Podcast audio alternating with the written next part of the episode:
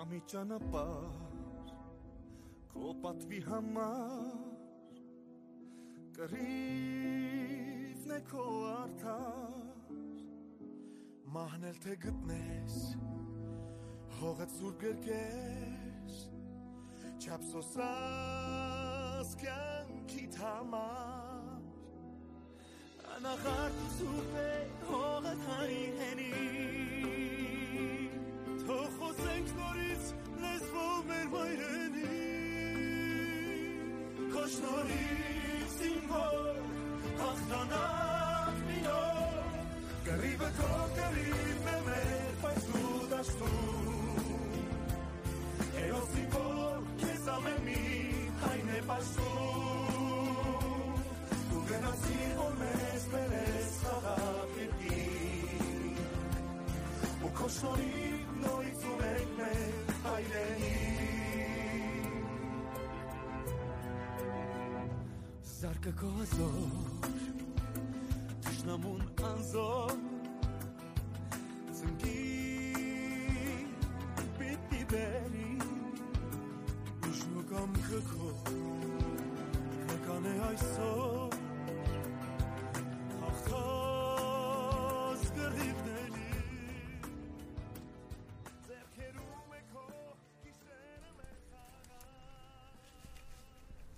All right. Let's roll, Haik. Let's do this. You ready, guys? We're doing IG Live for the first time today, so we'll see how it goes. Haik's going to be our guinea pig. Yep. But if you guys want, obviously, a cleaner audio, video, and all that stuff, you guys can go to Facebook Live. Matt, crank us down just a little bit. Sorry. I think it's this No. These. The gains. Just a little bit. There we go. Happy Monday, everybody. Dr. Haik Antabalian is here with us all the way from, well, he was here. From Glendale, California. Well, he was here a couple months ago or a couple weeks ago. And you did one hell of a thing, man. You flew all the way out to the motherland to help out our soldiers, which is shit, man. I mean, it takes, number one, it takes a lot of guts. And basically in the midst of all this chaos to just kind of pack up and be like, hey, you know what? I'm going overseas to help everybody out. So our hats off to you, brother. Honestly. Thank you. Me and a bunch of other people that were there too. Like there's so many people that I met there that were ballsy as hell to go there. Yeah, from the States. From the diaspora, like across the world. Met a lot of doctors from different parts of the US, from Canada, from Europe that went out to do just that and that did that before I even went there. So hats off to them, definitely.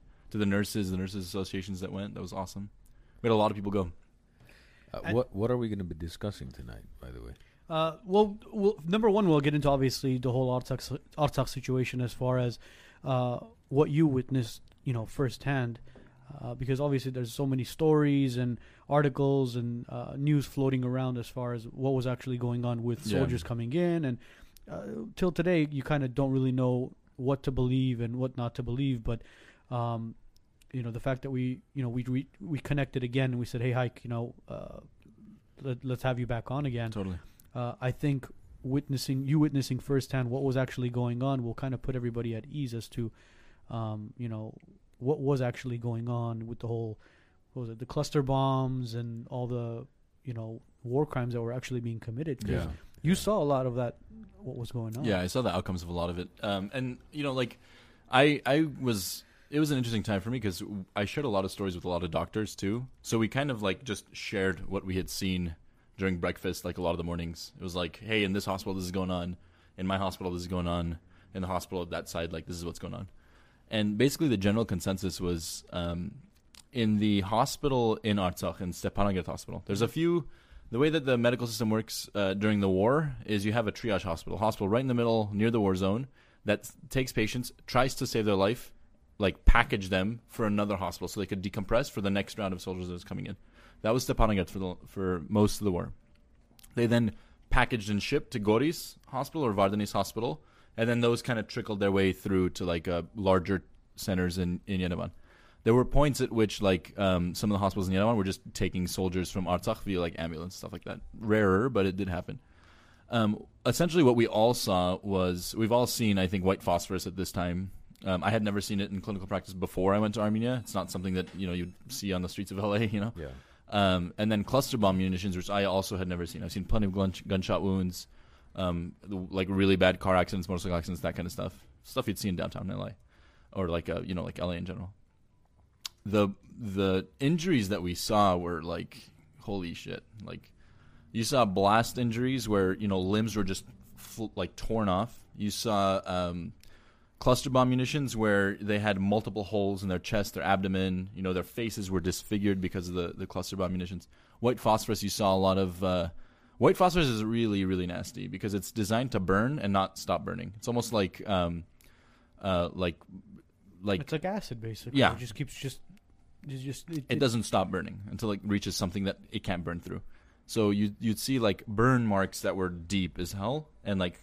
what we say cauterized, like burned in so it wouldn't bleed. That's what white phosphorus does. So it like burns its way in and just lays there. Sort of like a laser bone. Type of burn. Yeah, it could go down to the bone if it's like large enough, yeah. But the burn yeah, kind of like laser, yeah, where you're burning. Yeah, exactly. Okay. So it was they're very nasty. The thing that struck me the most was that these were like 18, 20-year-old really physically fit, healthy, good-looking men that lost it all. You know, like the ones that survived, I feel, as bad as this is to say, I feel sometimes even worse than if they had passed away because they're never going to make a full recovery. They're completely disfigured. Yeah, disfigured cosmetically or also physically, where they both. Won't be able to walk and mentally. Oh yeah, both emotionally, people, mentally, everything. Oh yeah, bro. They saw their friends like get blown up next to them from the cluster bombs. You know, like the pain of such an incident too, just the physical pain you'll never forget. But yeah, like imagine losing your face. Or not being able to see. Imagine like just going blind tomorrow. Yeah. Or you can't walk anymore. Or now you can't go to the bathroom. You have to poop in a bag because your intestines are all shredded to pieces. You know. That's from a vacuum bomb. It could be from It could be from gunshots too. You know, there were gunshot wounds too, but most of it was like bombs. Yeah, is what the general consensus was. Well, yeah, it was one of the first wars where it was actually fought, you know, fully with drones. Yeah. And you know we have. And I mean, it sucks saying this, and we've talked about this for weeks now. We have our soldiers fighting with old Soviet AKs. You have our soldiers fighting with, as far as not rocket launchers, but you know, yeah, like old school with cannons and stuff. And you know, they're loading them up, shooting them out. What are you shooting at? Yeah, the artillery. Yeah, totally. Yeah, it's kind of sad what we had as far as our weaponry, and then you have these guys basically coming in with full on. Drones where with a push of a button you're taking out 60-70 guys in one trench. Before I went, I was on Reddit. Reddit's like a website with anonymous posts and stuff. There was a subreddit called Gharapagh Conflict, and you would just see all of the drone footage from the Azeri side for that day, and you could just see like how precise their weaponry was. And that was, you know, I'm looking at this, I'm like, you're either going to die. Like most of the people I think that got struck by a drone died. And, you know, we probably had less injuries than had it been like a gun fight kind of a thing.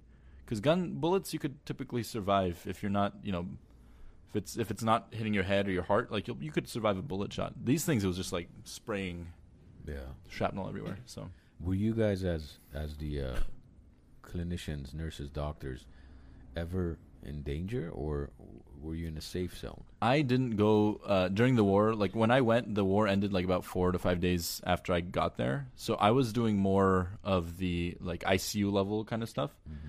The doctor, and they had started to close down the Stepanakert Hospital is what I heard, and starting to divert things away because it was such a dangerous time.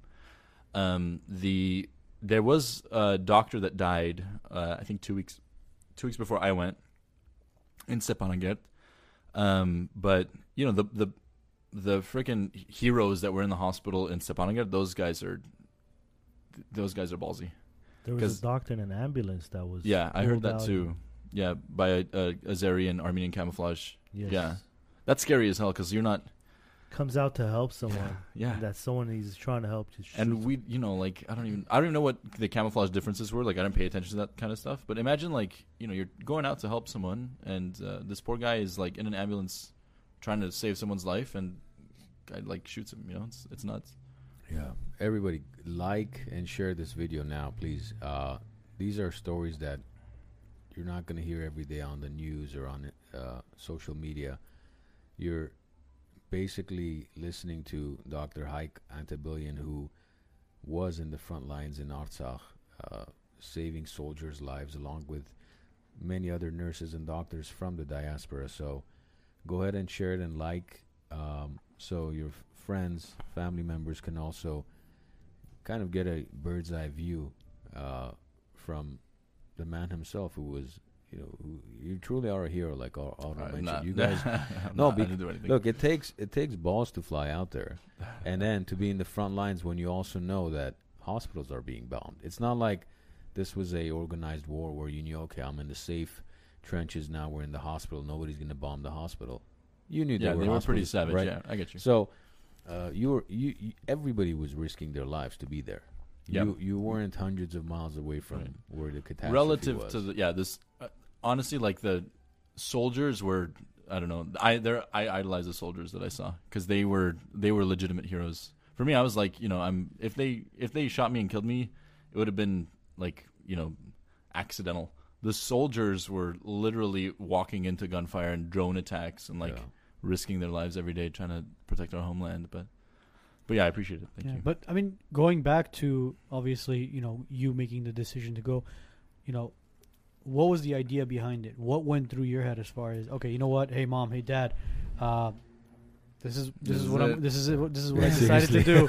Because what was that conversation and Pops, the hello conversation. Yeah, and Pops being a doctor as well, where he's been local most of the time, seeing, you know, his son basically say, hey, you know, You were one of the reasons why I became a doctor.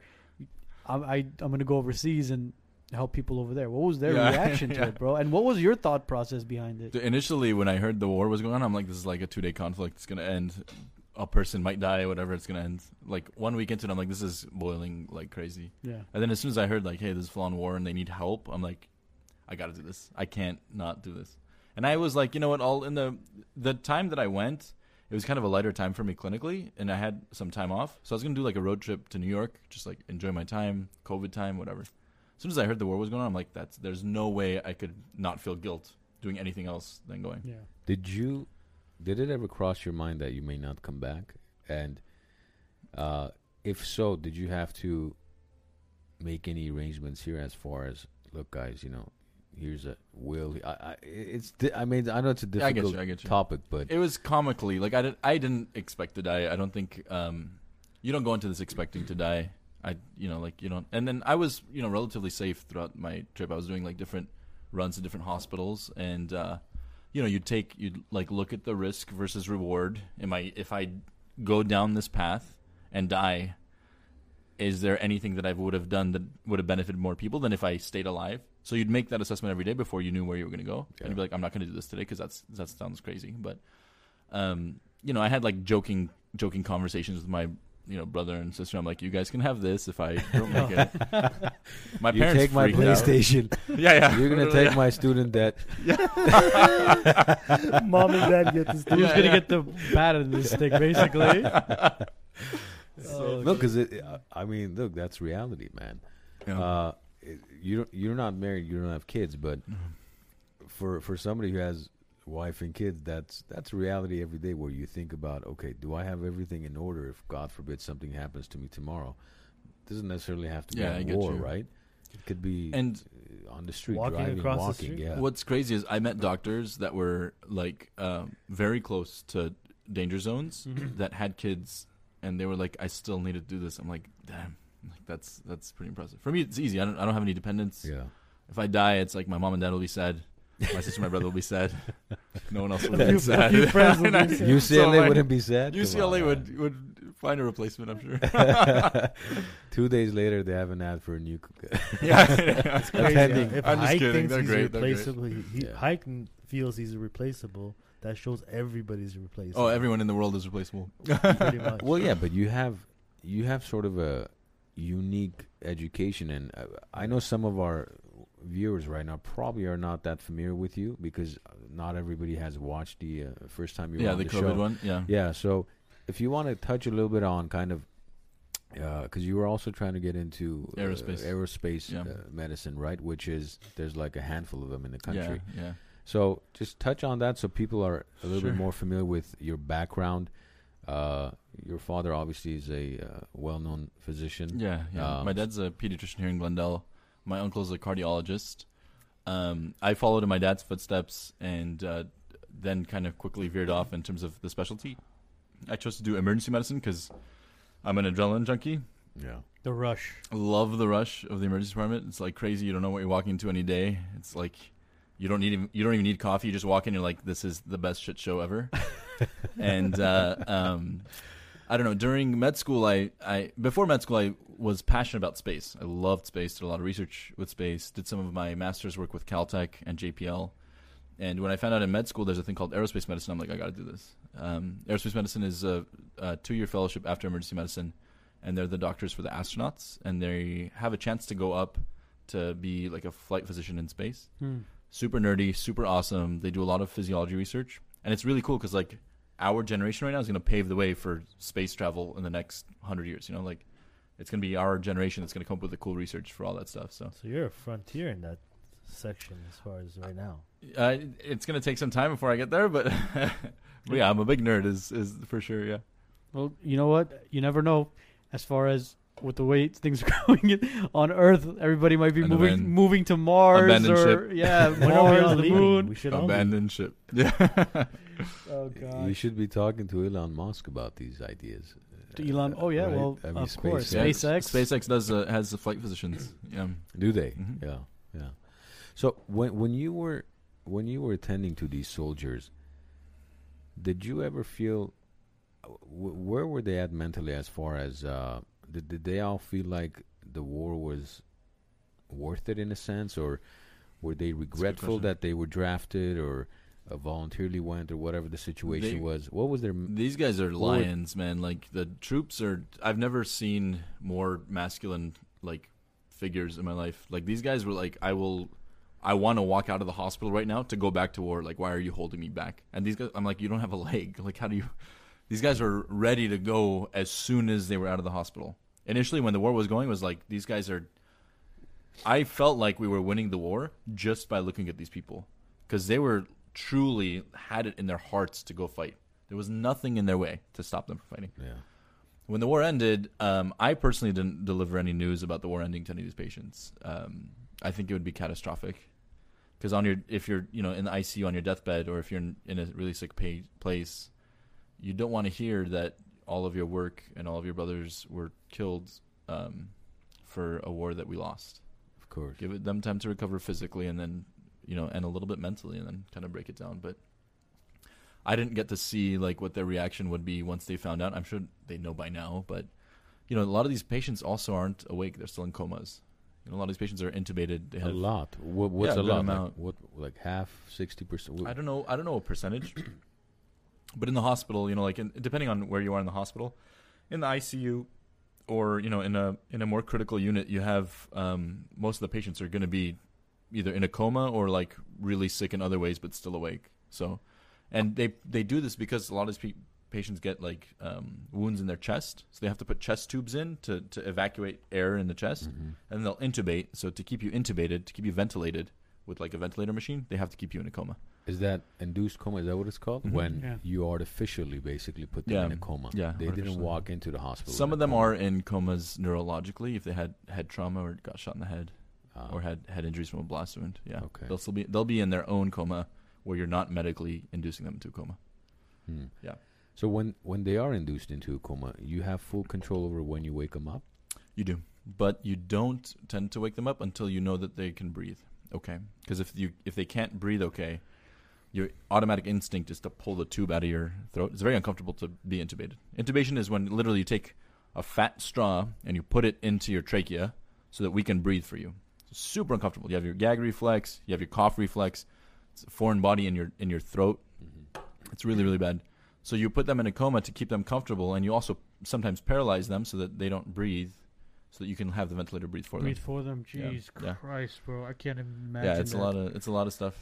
You should see the IV poles. Like it's like IV poles with like tons of medications running through them. You see like all these plastic tubes going into their veins with like medicines, you know.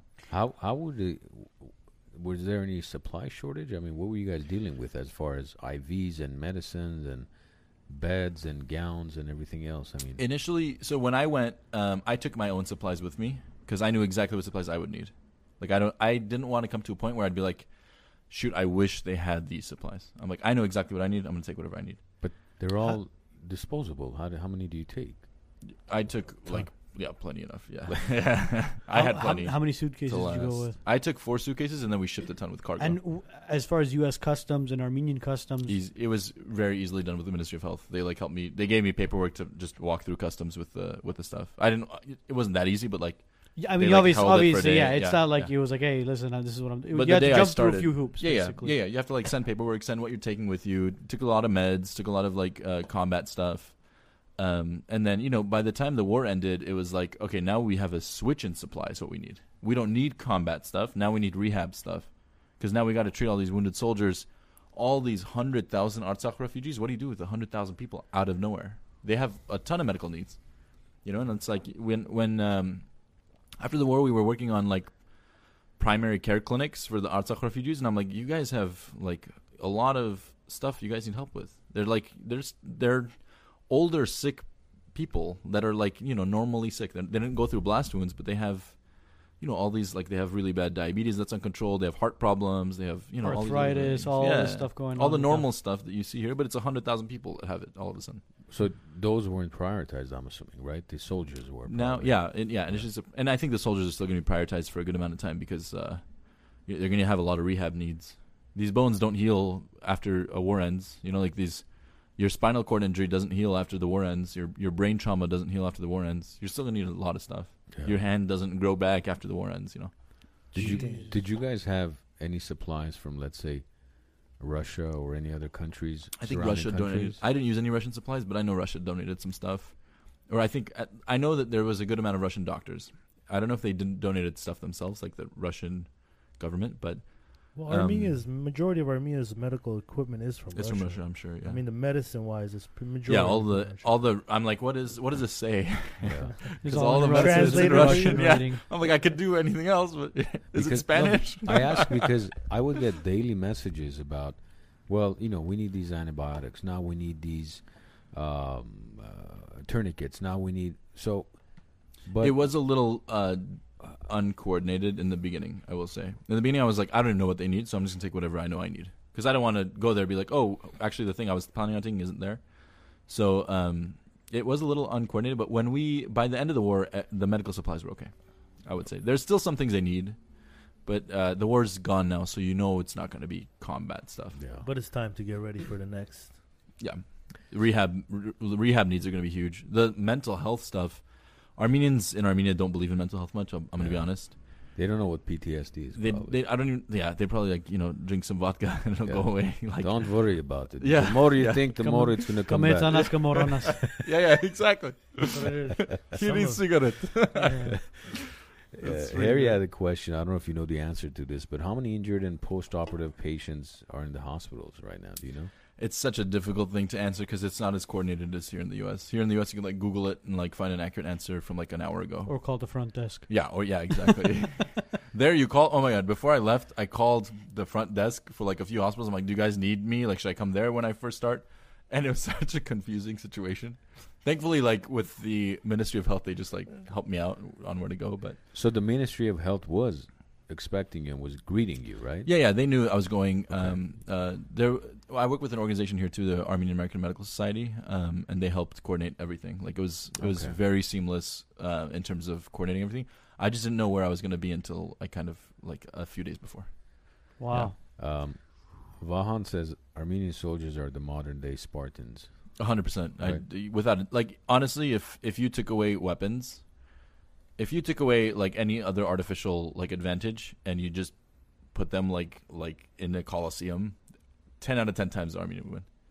Like, these guys are, like, their souls are so passionate and so real. Of course, man, it's easy to kill a sheep. Stop. We have to stop calling them sheep. Stop. We're not doing that. Is there, like, something about that? No. We're just talked about. Did you guys see the guy that was Which one? Killed while alive, and what they did to his head. No, I don't want to watch shit like that, bro. Yeah. I don't watch this stuff. They pretty much beheaded him while he was alive and put his head on a sheep. Are you serious? Yes. So the more, you know, we have to, I hate to say respect them, but we have to be more respectful toward the enemy and not think they're morons, because apparently they're not. They had planned this war for, yeah. Well, that's the problem, right? They weren't, they weren't morons, unfortunately. I think in this case we were the morons, to be honest. Yeah. It's time we all Armenians learned that, right? We need to be accountable for our actions. Like the problem is, mess this up. Yeah, the problem is right now, and we talked about this last week as well, is right now they're reloading. Literally, they're reloading. Yeah. And what we're doing is we're at war with each other trying to figure out who's going to be sitting. 100%. Who's going to be sitting in the big chair? Yeah, who gives a shit who's going to be the prime minister? Who gives a shit who's going to be the president? They are literally reloading as we speak. This 5-year ceasefire, don't be surprised if they actually come back and say, hey, listen, that ceasefire agreement, you know what? We want more of all. We want more land. There was that one general. Did you guys see him? He was an Azeri general who spoke fluent Armenian. Oh, I heard about this, yeah. And this piece of shit basically said, after we take Karabakh, we're coming after Yerevan. And he was like, and he would say, he was like, wow. As in, you think that's your mother Armenia? That's actually our mother Armenia. That's crazy. Now, again, that's overly ambitious, but it's not far from reality. We're surrounded by a bunch of enemies. It's not far from reality. So at this point, it's more of like, you don't sit on your ass and wait to see if they'll pull the trigger or not. You start preparing yourself. 100%. The other thing too, we need to make friends with a lot of people. Like, we can't sit at this alone like we did this time. Bro, that's the problem. We do have friends. We had Russia as a friend. We had France as a friend. We had Germany as a friend. Or we had too many friends. How about that? I don't think they were true friends. I mean, they were true friends. They were when you have too many friends but not true friends. Yeah, I agree. You have Pashinyan talking great about Europe and the U.S. He's got his own side, right? When he's turning his back on Russia, this is Russia's way of teaching him. That was his mess up. Where he belongs. Well, one of the mistakes that was so deliberately made was, I forget when it was. We recently had a meeting with the Russian foreign minister. Typically, when you have foreign ministers and you're in a meeting, what's the first thing that you're supposed to have organized? You put their flags. Right? Mm-hmm. Not necessarily. Yeah. Yes. No, of course. You have the flag right behind only if it's the prime minister or the leader of that country. Okay. But if it's not, you can have just the Armenian flag. Just the Armenian flag. Yes. Well, I'll show you a picture. I forget if Putin was there or not, but I think that was very disrespectful, especially after they're the only country that stepped in and saved your ass. Put their goddamn flag there. Don't be an egotistical moron sitting just on your own flag. The other thing too, it's like we want to westernize Armenia, and I don't think that's a good idea. No, it's not. I don't and I'm not a political guy. Like, talk to me about medicine. This is all not my expertise. But there comes a point where you have to understand who your superpower is in your region, and you have to scratch their back for them to scratch your back. To think that the United States of America is going to be good friends with this tiny little country that has no resources, not happening. It's not going to happen. Yeah. And we've said it before. It's. Everybody's going after black gold, and Turkey and Azerbaijan are sitting on thousands, if not millions, of gallons of this shit. Right. If we can't supply anything to our Western allies or whoever we want, basically, whosever hand we're holding, if we can't help them with anything, they're not going to help us. So at this point, I mean, we've been holding Russia's hand very, very tight as far as Big Brother Russia. Again, there's a lot of political stuff that went on as far as... Internally, we don't know what happened exactly, but it to us it seemed like basically Russia kind of turned their back to us and said, "Hey, listen, you're on your own here." Now, again, this might be because Artsakh isn't part of Armenia, and we've been trying to preach Artsakh is Armenia, and well, apparently it's not. The thing that I will say to the diasporans is, be like the best person you can be in the diaspora. Take some of that knowledge and take it back to Armenia. Help Armenia grow in whatever way you can. You don't have to live there. You don't have to repatriate. But do whatever you can to support the country more than just monetarily. And even monetarily. Do what you can monetarily. Fine. But at the end of the day, if we don't increase our skills in Armenia, if we don't increase tech and other things that we can do without natural resources, then we're not going to be a notable country and we're not going to be useful to anybody. That's what I would say. Haik, your passion, one of your passions is with aerospace. In the communist era, a lot of Armenians were involved in... Right. We have an Armenian astronaut that flew with NASA. Yeah, from here. Yeah, yep. But during the communist times, a lot of Armenians were involved in their space stations. Armenia was like a scientific hub. And they still have some type of something that has to do with space, which is huge, but it's halfway built. Do you know what it's called? I don't know too much about that. Yeah. Very interesting. I'll look into it, but I don't know too much about it. But yeah, I don't doubt it. Like, Armenians are, like, some of my best professors were Armenian.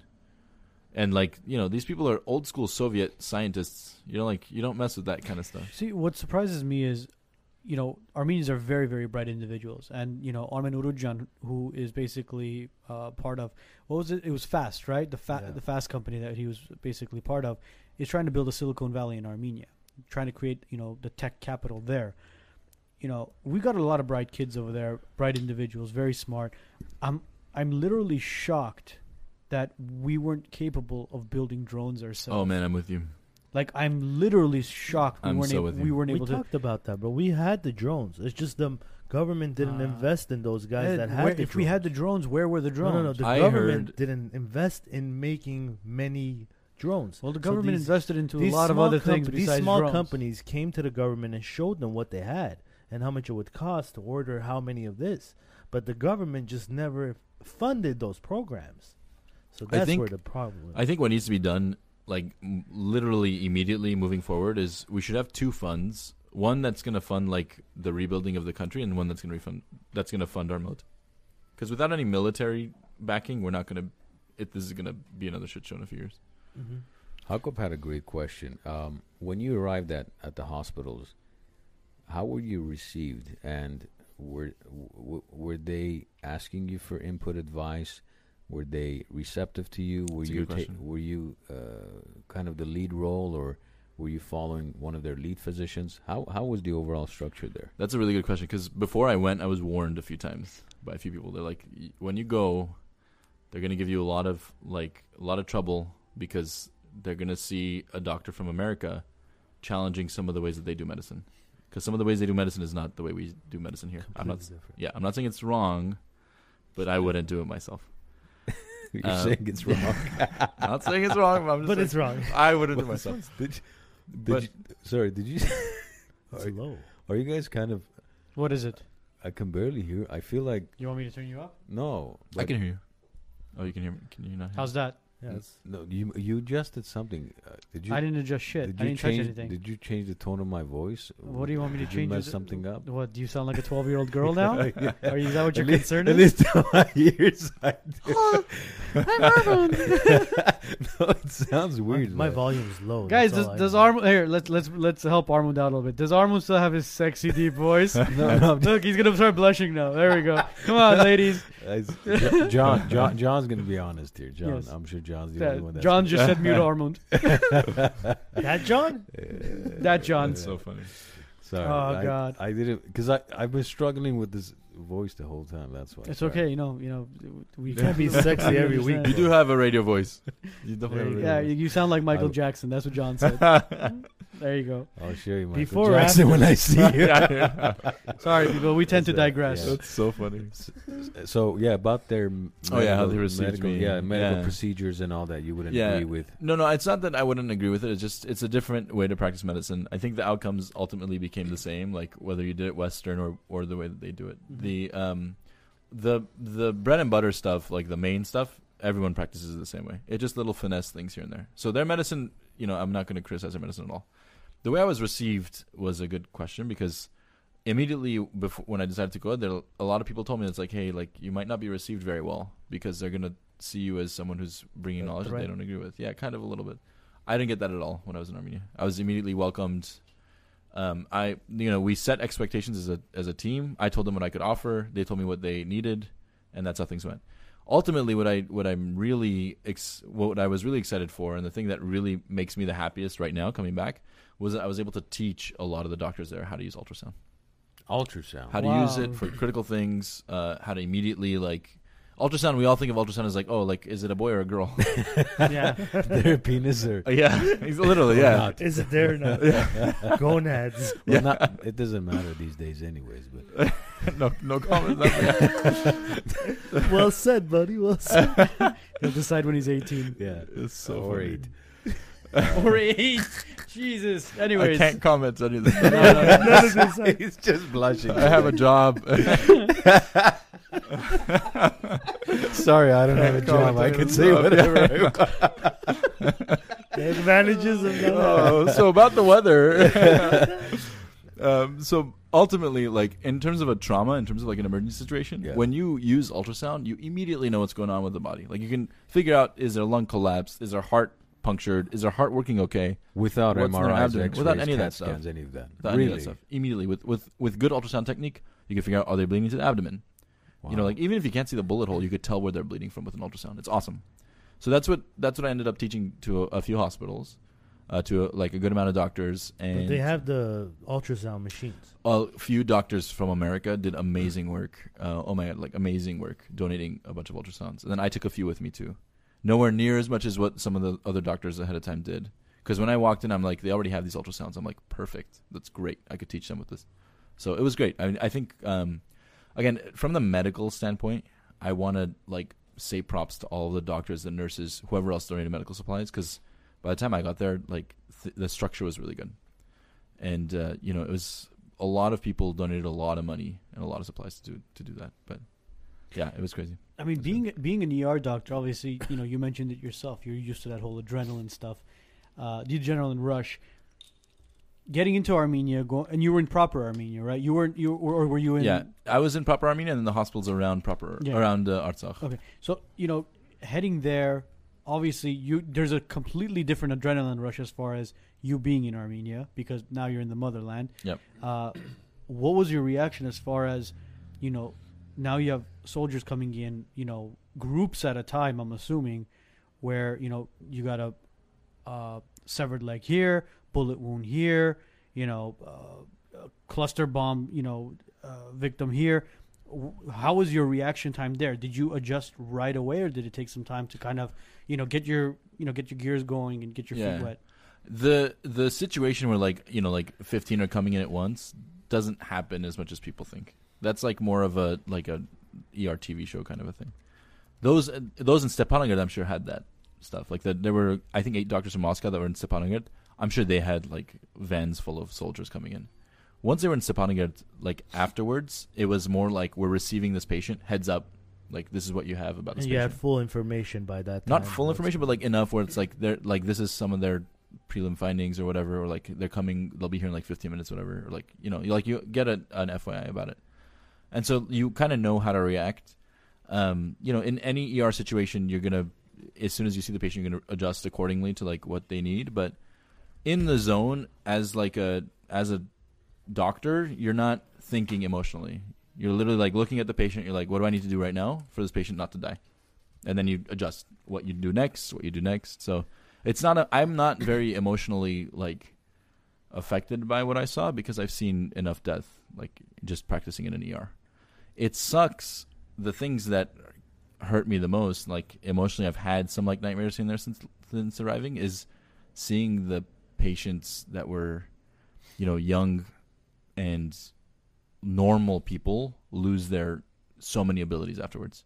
The ones that hurt me the most, that are emotionally have affected me the most, are the ones that are still alive, but they're going to be debilitated for the rest of life. I believe in heaven and hell, and I hope to God that, you know, the soldiers that died went to heaven. So I have a justification for death, but the ones that are alive and that are going to suffer for the next few years, that's the toughest part for me. Shit, man. Yeah. How about amputees? Do you think we have a huge number of amputees? I think there's a good amount of amputees. Again, numbers-wise, I don't know, because if, let's say 3,000 Armenian soldiers died, I'm sure there's like maybe double that at least that are injured, like, significantly. So going off of those numbers, you're basically saying maybe about 7,000 to 8,000. Yeah, but it's such a rough estimate, yeah. Haik, going forward, future-wise, with you just talking about the ultrasound and teaching them a few things with that, do you plan on dedicating more time and going back for training purposes? Oh, my God. I literally, so I live off of goals in my life. Like, I have a set amount of goals, and they're very easy, like, clear goals for me. And if I don't reach those goals, I feel really bad. One of my goals now, one of, like, the three main goals that I have is to at least work in one of the hospitals there, if not one of the teaching institutions, and teach medicine there in Armenia. Work or, like, go occasionally volunteer some time? Not work full time, but like at least a few months out of the year. Yeah. Wow. Yeah. Wow. That's my goal. Amazing. It'll be awesome, man. Like, and that's the thing. We all can offer this kind of stuff. You don't have to be a doctor to do this stuff. Definitely. You could be like anything and teach it there. Armenia's a sprawling, growing nation, and we can make a huge impact just by taking some of our skills there. Anna made a comment earlier about how Armenians have the brain, but we don't have the work ethic. Did you experience that, or not at all? No, Armenians have maybe more work ethic than I've seen here. Sometimes, Armenian people can't say that. Just looking at Armenians here, you can't say that. Bro. Yeah, I agree. I think we actually have probably the reason why we succeed in America is because we have such a work ethic. I think we're hard workers. What Anna's probably talking about is there was a time in Armenia that people who had relatives in America, they just wouldn't want to go out and work. Yeah. I don't think that's the same today. I went there. The first time I went to Armenia was like 15 years ago, and it's such a different place from before. Before it was like there were beggars on the street, and I was like, this is such a weird place to be. Now it's like a sprawling, like beautiful, country that I think people. The beggars are there, but I think the beggars are moved. Hike. I feel like the government's doing a great job of hiding the beggars. They might be, but they're there.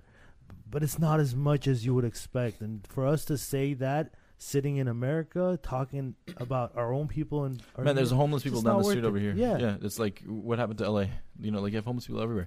The other thing too, like Yerevan is a European city. Like to be honest, if you go to Yerevan like this week, like if you go to Yerevan in the last year, like if you haven't seen it for a while, go because it's a beautiful place. It really is a beautiful, beautiful place to be. But what is the young generation doing there as far as aside from hanging out at cafes or maybe going to school? What is it truly that they can look forward to once they graduate and get a science degree or that's a good whatever question. Else that's offered there? Yeah, the job market. I think you're hinting at the job market, and I don't know how good the job market is there because I actually when I was there, I'm like I might want to move here in a few years. I don't know. It would be ideal for me to repatriate one day. Start a family in Armenia, Haik. It'd be awesome. That's the shiny eye you had. Yeah, get out of here. Well, the job market for you is different. But even for me, it's way different than what I was expecting. Well, the pay wise, I'm sure. Yeah. But as far as you can go anywhere in the world, and there's a need for a doctor. I'm sure, and I get you. Like for other professions, it might be even more difficult. But yeah, it is. That's the struggle. Is the what do you do when you get there? And like once you graduate from there, what do you do? People are leaving Armenia because the job situation is not good. I think, again, if you have a country whose economy is booming, you'll create jobs in the process to get that economy booming. Like look at TUMO and all that stuff, like the the tech that's going out of Armenia. That didn't happen overnight. That happened because of the will of the people, the will to work, and then also the diasporans' help. Because this is what I was talking about. I think it was last week. Where we were talking about development in Armenia, I was discussing it with my wife Ani, and I said, everybody wants to move to the States, and she's like, well, I don't think everybody wants to. I said, okay, let's pretend I have a green card for a family of 5, 10, whatever it is.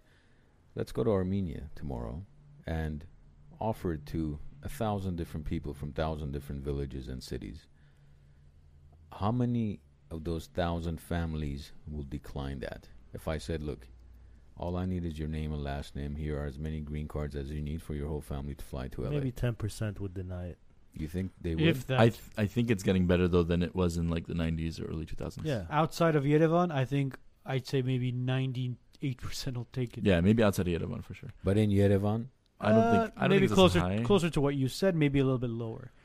But I will say the trend is decreasing, where Armenia is becoming a better place year by year, to the point where maybe you'll reach a point one day where it's like 40%.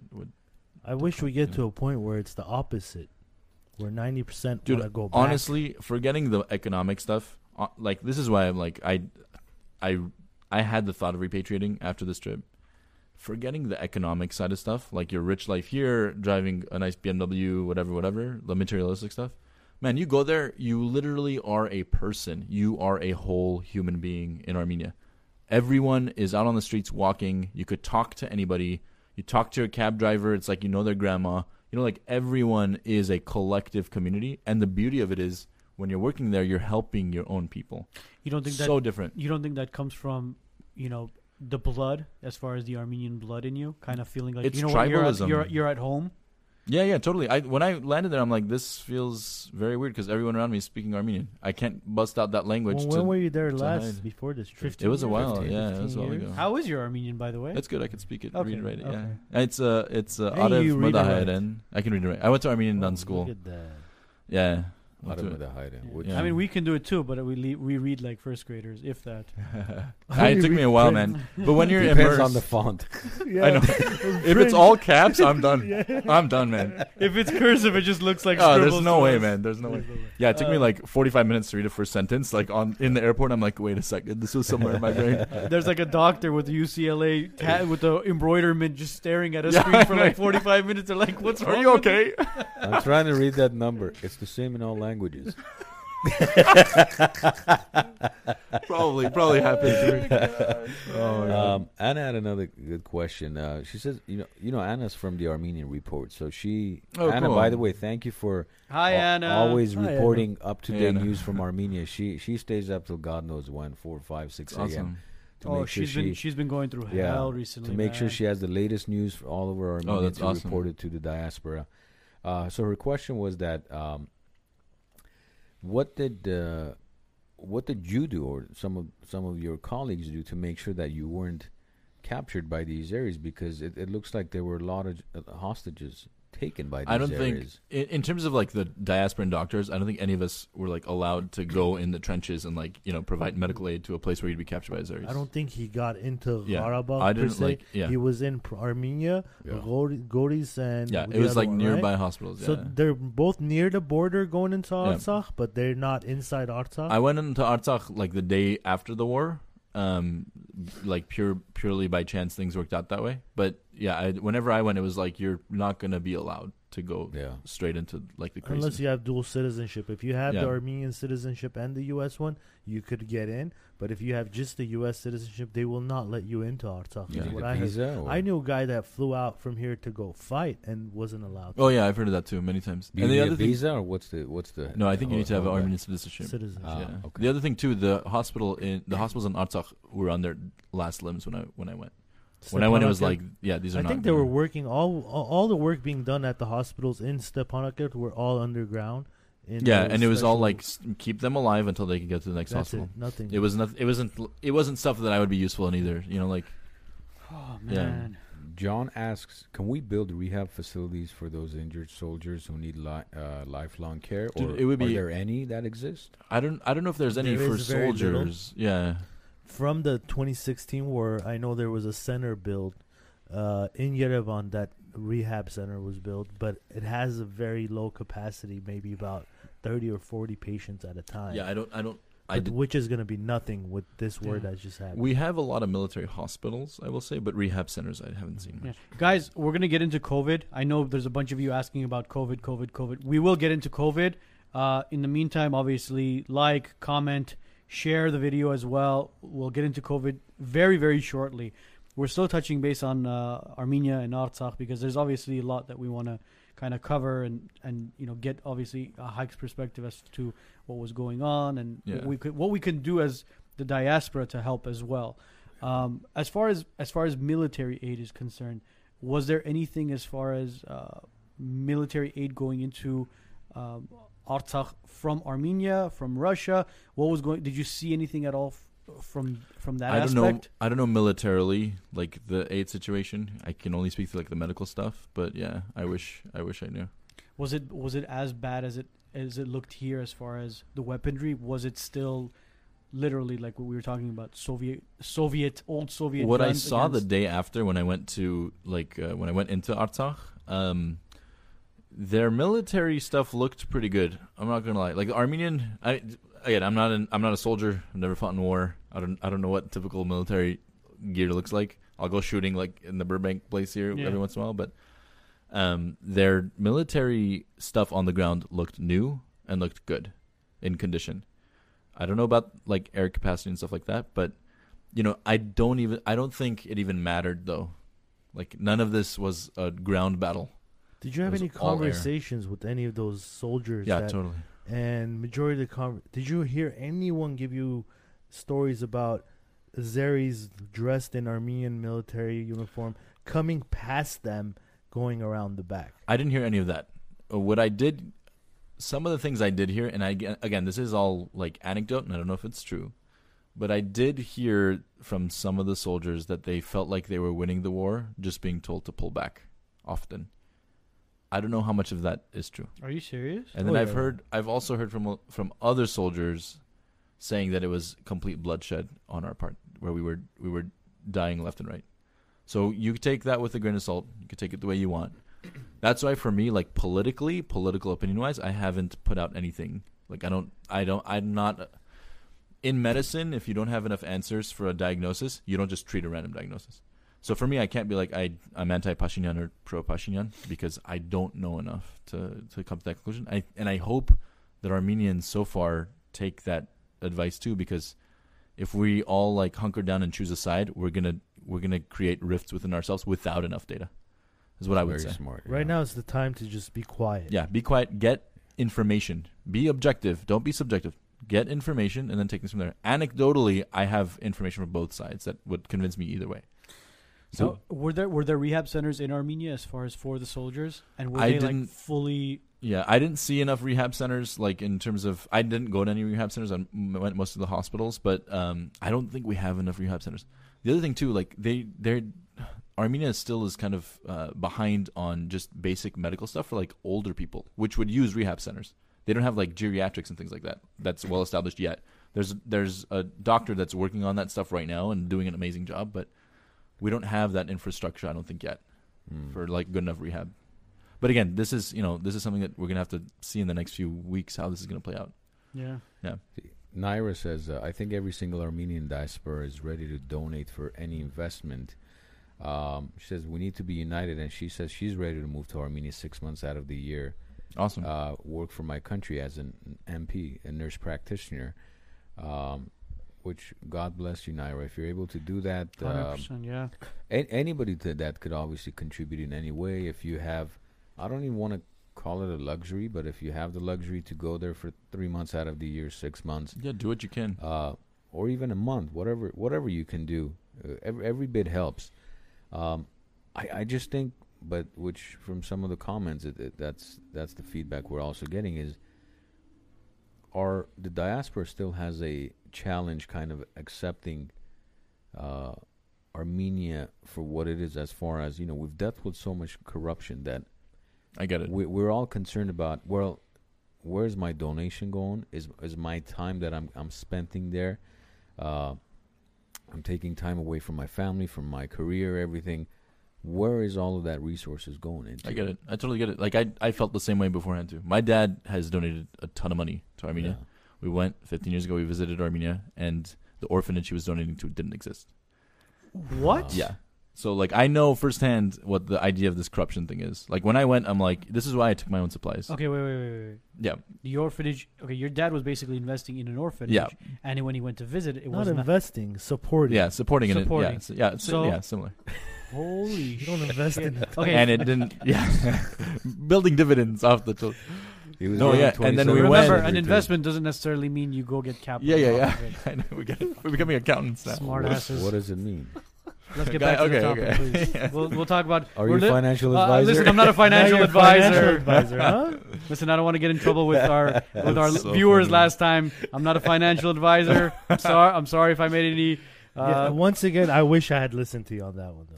I wish I had listened to you. A lot of people wish they listened to you. We'll talk about that off camera. Yeah, but okay, You're basically, your dad was sending money to an orphanage. Yeah. Was he sending it directly to them, or was it going through? No, he was sending it directly to them. Son of a bitch. This is what I'm saying. Like, I get the whole corruption thing. But again, I will say, This is why, like, you don't need to just send money. And I'm not saying don't send money. Do it yourself. If your dad had done it, himself. If he built the orphanage. Yeah. I mean, poor guy, like, he already does enough. But, like, if he went and built the orphanage, you can't corrupt your way out of that. You know, like. So that's why I took my own supplies with myself. I'm like, I know what I need. I'm going to use what I have. I'm not going to wait for this to get stuck somewhere or whatever. The money situation I get, people are scared of Armenia Fund right now. And I personally don't think that's a good thing. I think Armenia Fund is a good organization. They just weren't very transparent when they needed to be transparent. And so people freaked out and were like, this is a corrupt thing. And people are scared because they're donating to the government. The government is in charge of everything in Armenia. Like, the Ministry of Health tells me whether I can work and where I can work. I can't just walk into a hospital like, hey, guys, I'm Dr. Haik. I'm here to help. Like, yeah, you can't do that. You didn't need privileges or anything, right? I didn't. I needed to get clearance from the Ministry of Health. You need to have, like, I sent all my degrees, all my diplomas, my credentials here. Right, you know, but as far as for every hospital, you could just walk in once they gave you the green light. I think during the war it was like different than I think. I didn't have like a badge for each hospital, you know, like that you would hear. It's like an international passport of doctors, basically. Yeah, you could walk in. I'm a doctor on TV, and you just walk in. Okay. Yeah. Well, you've been on the Wise Nuts, so you've been. Yeah, on TV. There you go. Yeah. I mean, you're on a TV, someone's TV, but on someone's TV. So funny. And Rose makes a great point. She says, "You don't move to Armenia to get paid a lot. You move there to make a difference." 100%. Yeah. Look, live here if you want. Live here for 8 months of the year, 10 months of the year. Go donate 2 months of your life in a beautiful country that's yours.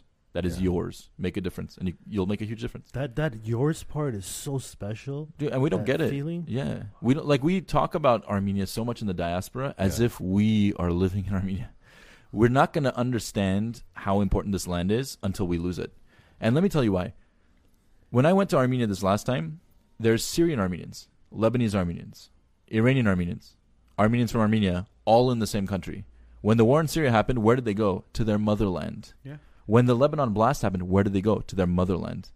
You know, when there's all these conflicts, when the revolution was happening, where did these Armenians from Iran go? To their motherland. So what happens? Biden happens, we all go back home? Well, it already happened. But let's talk about a realistic challenge that the majority of us have though. Yeah. Because, for example, my parents' generation is not going to go back and change anything. That's right? Fine, yeah. It's kind of our generation that can and will. But the challenge that, for example, someone like me, and I'm assuming, well, yours is kind of a little different because very different. It's already somewhat in the works. Yes. But for like Arno and I, because all three of us have kids. Yeah. When I think about it, I'm like, you know, everybody wants to come to the U.S. for the best schools in the world, for the best education, for the best of everything. Yet, I want to take my kids to Armenia to get I don't know what type of education. I don't know what type of future. So, yes, the patriotic side of me wants to go and give back whatever I've gained from the U.S. and give back that knowledge and some would call it wisdom, some would call it whatever you want to call it. I get it. Are you sure about that? My expertise in my respected field, but at the same time, how is that going to affect my kids' future, right? If I were like president of Armenia right now, I would incentivize Armenians from the diaspora to come visit Armenia first. I understand where you're coming from, like in terms of like, what do I do with my kids? Like over there, if they don't, there's no good enough education, this and that. It is our duty, those that don't have kids yet, the people that don't have dependents, to go and build this place up a little bit, so that those with dependents can consider living there. So I actually disagree with you, Armand.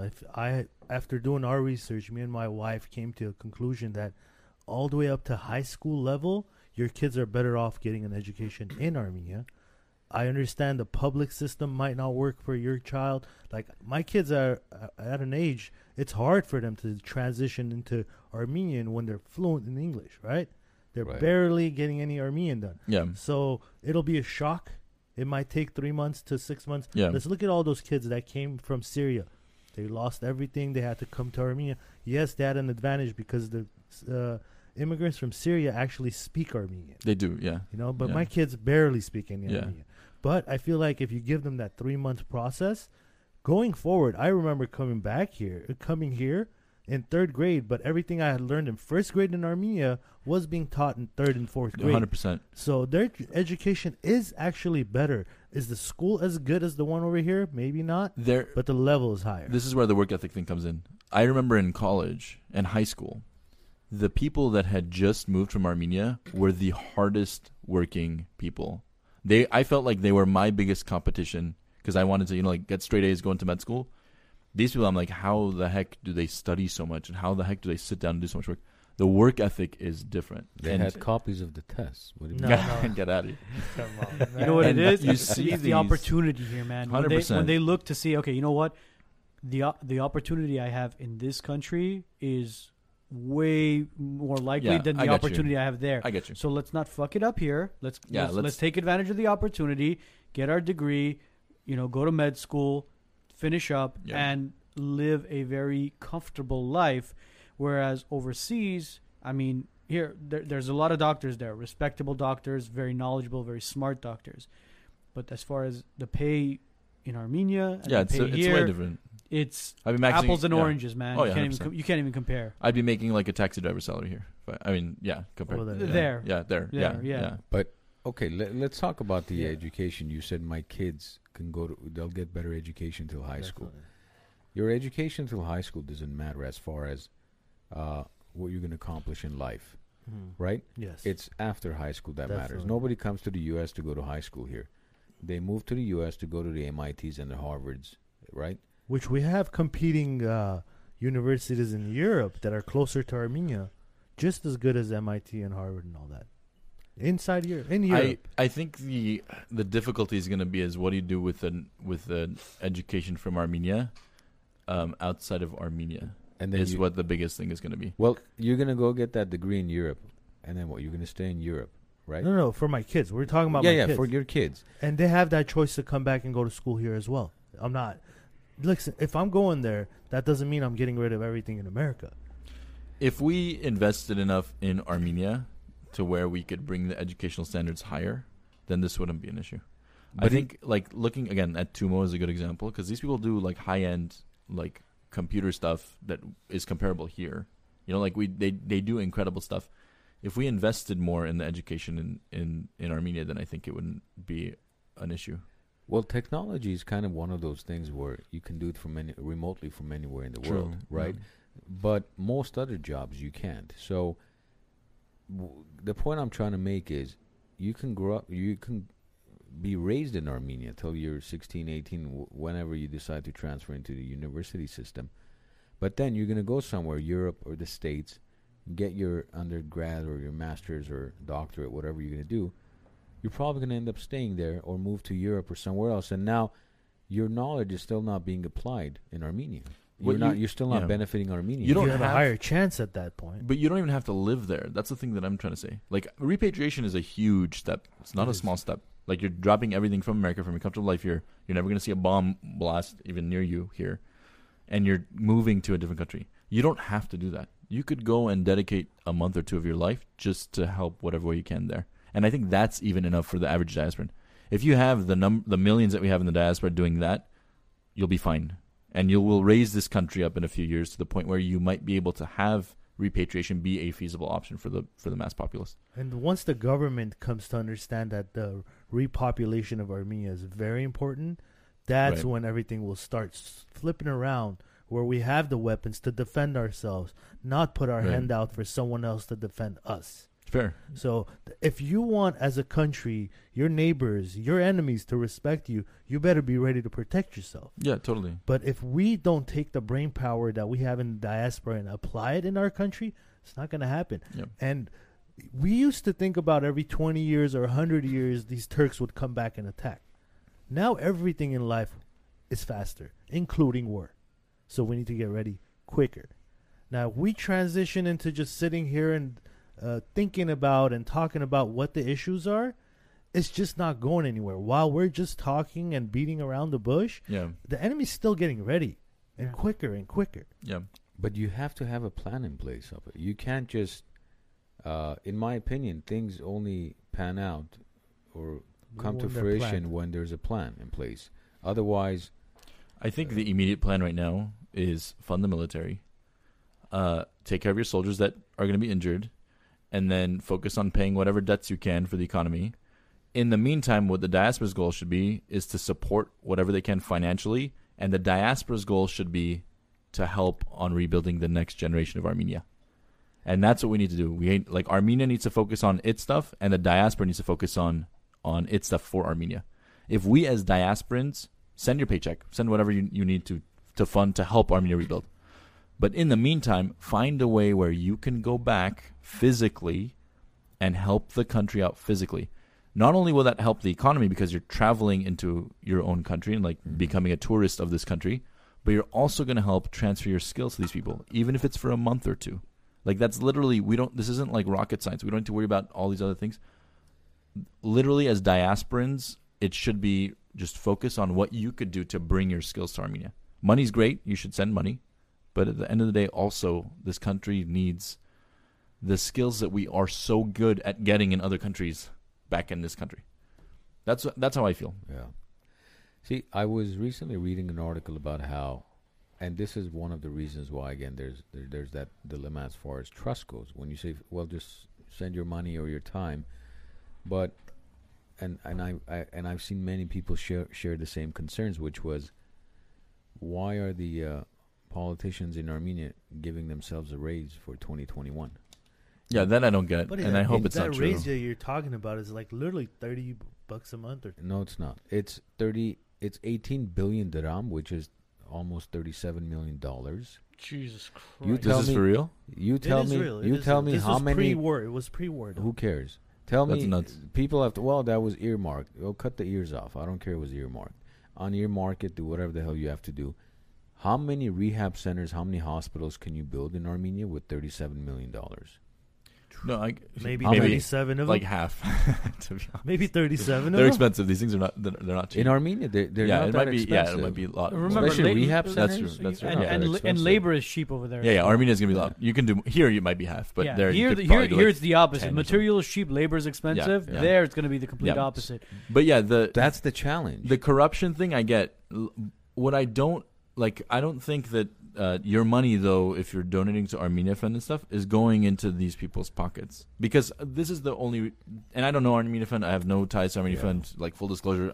Yeah, right. One of the founding board members. I'm next in line to the presidency. I see a badge there. That's like Army. I'm the Armenia Fund tattoo on my back. Tattoo on his neck. That's like a little light that blinks every time. Every time somebody doing it. Yeah. I like smiling. I was wondering why it was going red back there. But no, seriously, like, I think Armenia Fund is under such a microscope right now that they're the right organization to donate to, because they're a central organization that I think we should all focus our efforts on.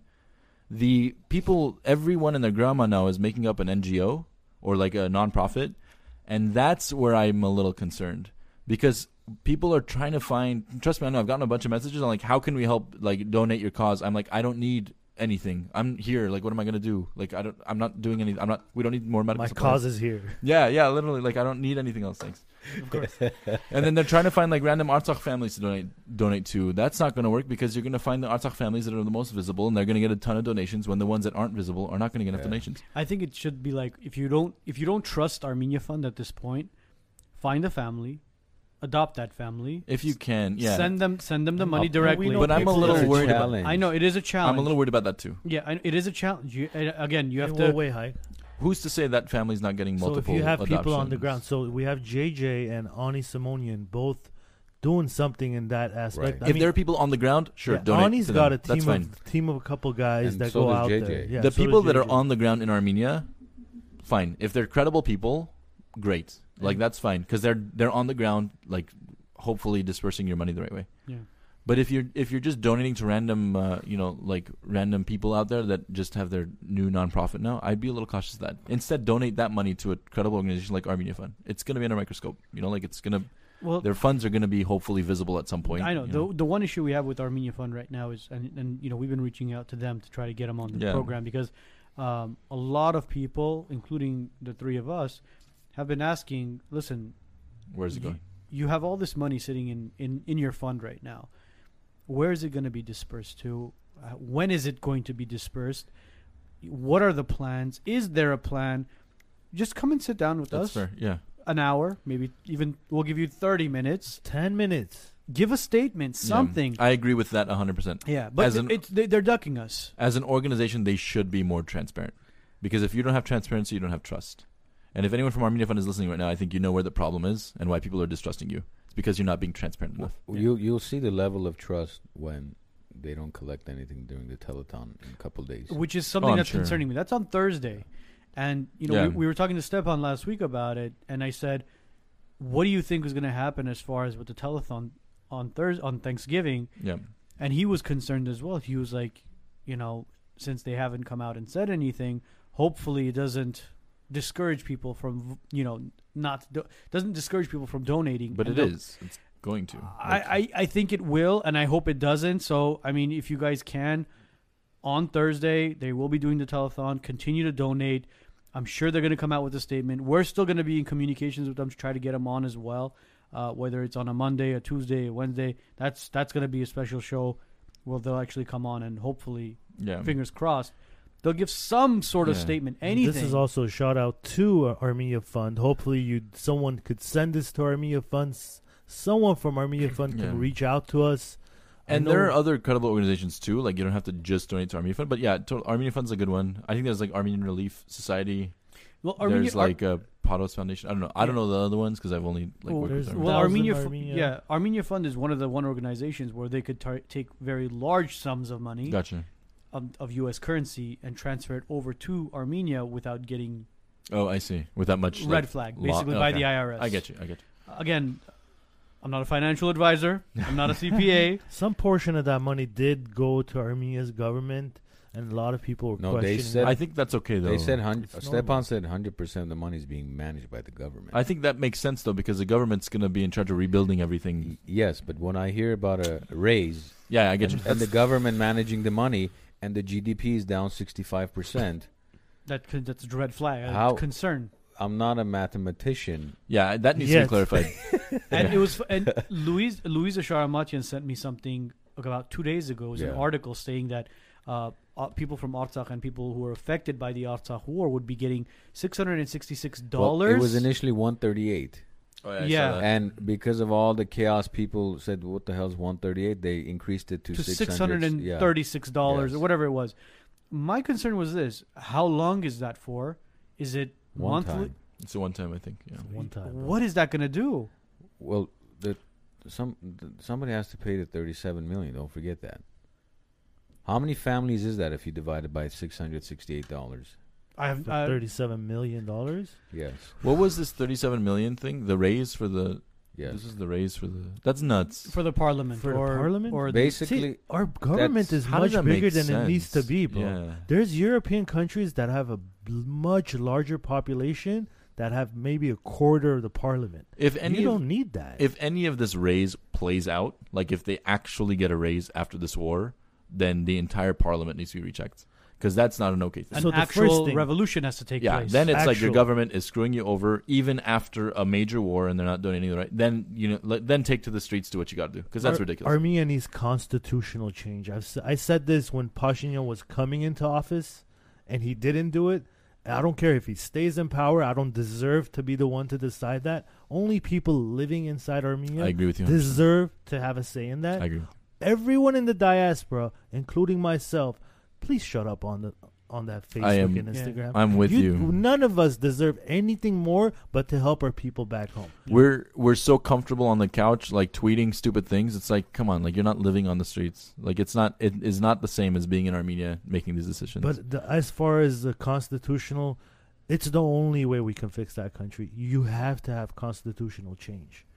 The Constitution is going to hold you back. No matter who's sitting in that office, until you have constitutional change, you don't have a revolution. Well, what about this? And I'm probably going to get a lot of shit for saying this, but what do you guys think of this? Being under Russian power. Whew. That's a reality. You guys, I'm sorry. You guys are going to hate me for saying this, but at this point, our government doesn't deserve to run itself at this point. So no independence. I think just like, you know, the Dagestan and everything, everybody so else is like Armenia should get annexed. Is that what you're saying? It's Armenia should be under Russian control. The thing is, will we lose our culture again? I don't think we'll lose our culture because it's not. We're not talking about Soviet Russia, because the Soviet Russia were the Bolsheviks who were against religion. Who were then it was more of a socialistic type. Right. I'm saying that at this point, and again I'm sorry if I'm offending you guys, but I don't think Armenia should have its own government at this point because we don't know how to run a country. How well is Russia doing? Well, right here's the thing: we'll be protected. Number one. Okay. We'll be protected. If we want protection, we can talk. You don't have to become dependent. Yeah, you don't have to be dependent for protection, bro. As far as economically, right? You will have Big Brother slapping you across the face every time you mess up on something.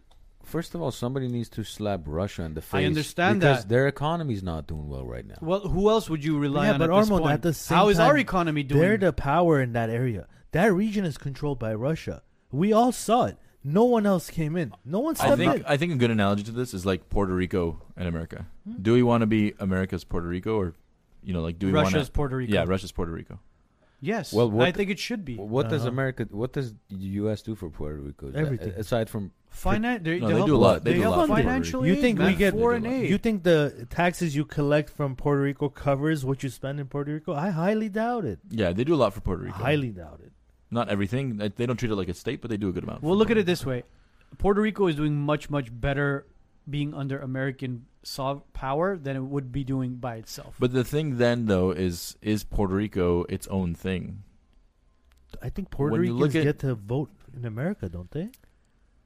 I think they got to vote. I don't know. Maybe they do. No. Or like Guam. Guam's another one. John would know. John, since you've been around since World War I, Puerto Rico voted this year. They voted this year. Puerto Rico voted this year. Well, this year, I think everybody. I think Abraham Lincoln voted with Biden this year. But did he? But when you say Puerto Rico is doing better, by the way, did you know that a lot of the IV manufacturing is in Puerto Rico? Normal saline is done in Puerto Rico. So, but overall, I mean, you can still do the same without becoming, part of Russia in a sense. That's the problem I have is that if we do decide that Russia is now our country, like because we would be a part of Russia now. That's not happening. You're going to lose your identity as a nation. Just like Puerto Rico now is much more American, I'm sure, than it was Puerto Rican. Well, look at Dagestan. Dagestan is part of Russia. They have their culture. They have their religion. They have their area. They have their area, but they're under Russian control. Armenia right now, and this goes back to what I said about 20, 30 minutes ago, and if you guys were listening in, I said Turkey is literally reloading, and we are at war with ourselves as who will sit as prime minister. Nikol has to leave, or this person has to sit. It's become a joke at this point. That's what it's become. And they, back in the day, they would always say, Russia would always assign somebody to sit in power, and we were basically under Russian control. The Russians were taking care. Yes, probably on the back end, but at this point now. I don't see any other option because we're in civil war right now. I mean, it's become a joke at the parliament. I think just like how the Trump and Biden thing is going to settle out over the next few weeks, or it already has kind of settled down a little bit. I think this whole Pashinyan out or in kind of thing is going to start settling down. We're going to figure out what we're going to do. I think all these civil war like things that are happening are bound to settle down at some point. I don't think we're going to have a civil war in Armenia. I don't think it's that bad a rift, like compared to the Velvet Revolution. We're not there. We're not in a place like that. But I do get where you're coming from. The Russian thing would be a quick, easy fix to all of this, because then they could help with the government. They would give us protection. No more pan-Turkism issues. But at the same time, we're going to have an issue with our identity. Versus, are we at a point now where we can rebuild and kind of help ourselves back up? Again, I don't know. Again, I don't want to compare it to when we were under Soviet control. No, I get you. It's completely different. But you do lose your. So what you're saying is becoming a Dagestan is an option. I don't think it's an option. And do they want to do that? Actually, is I think it is our only option at this point because, like I said, I mean, and again, I'm sorry if I'm offending anybody. We are not apologizing. You're not on The View, bro. I'm sorry. Seriously. I'm sorry. I'm apologizing again. You don't need to apologize. Mute his ass. Don't mute. Well, there you go. I'm still. I gotta say whatever I gotta say before I think.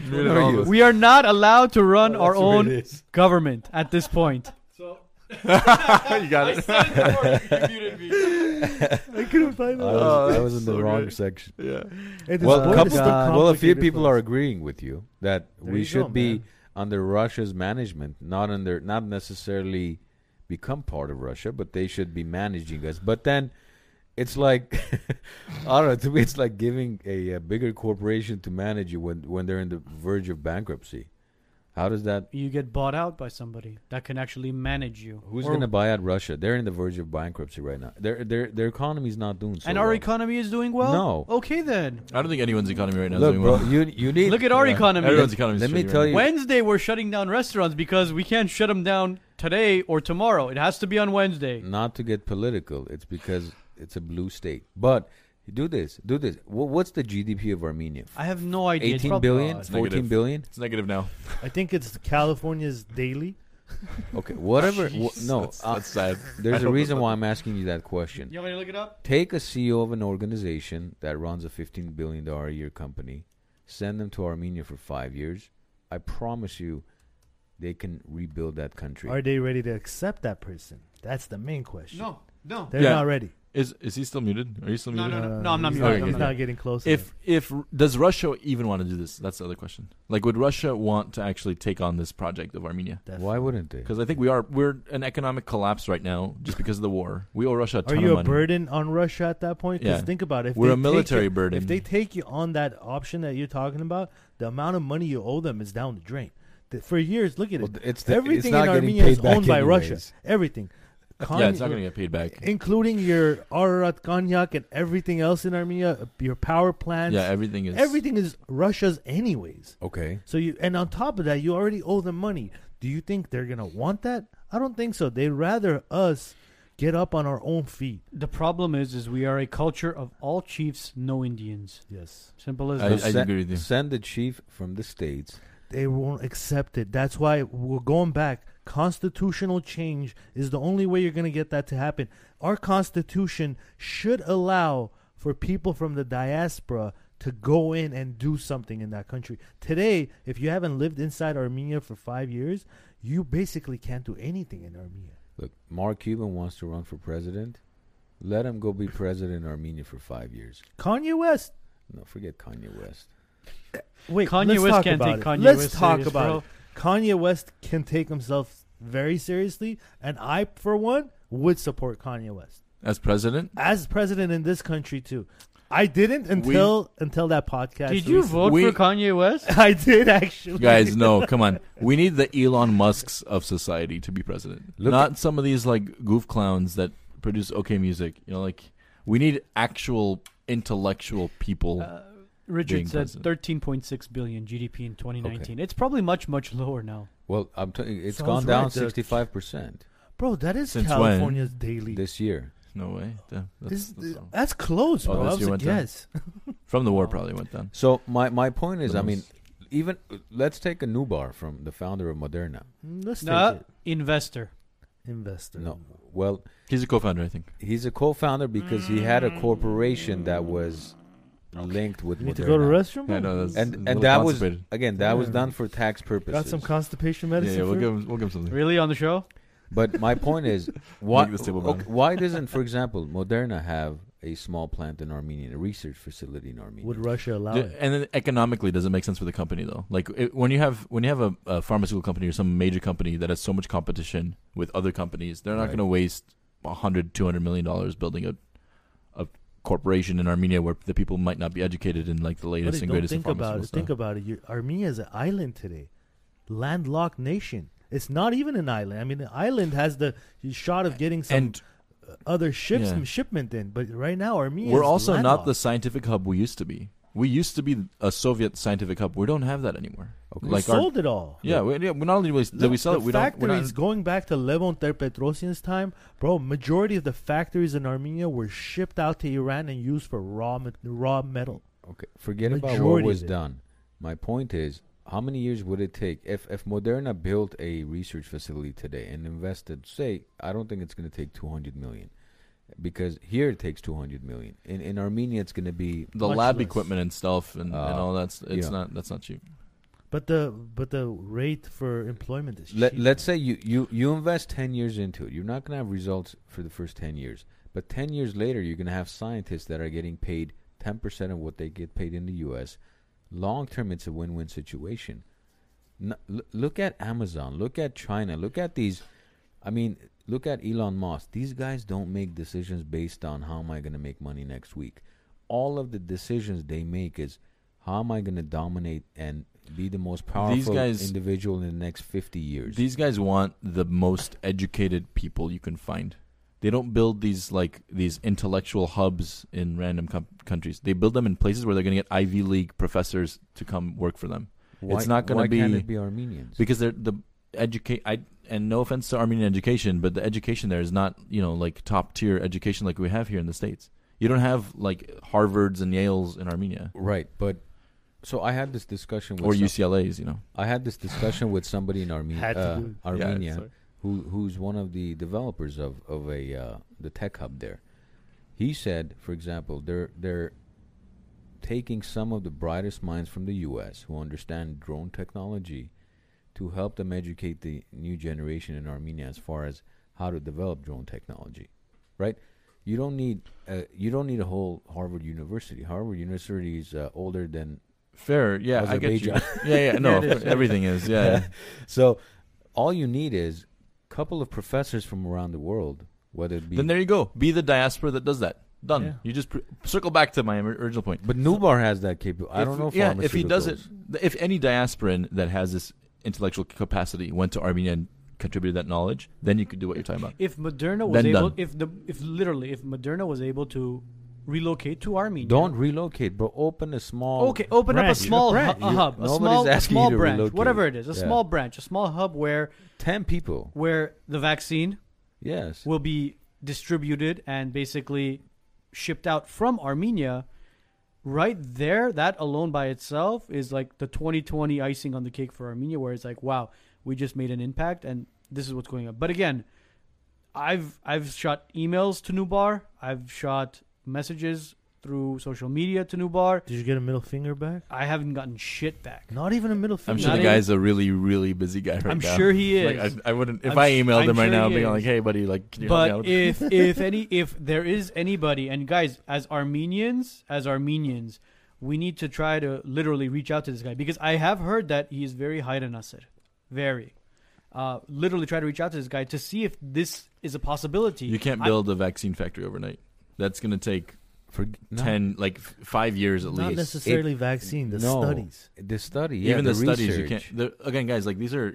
No one from. I can speak from the scientific realm right now. If a study was published in Armenia, and I'm a doctor in the U.S., I'd look at the study and throw it away.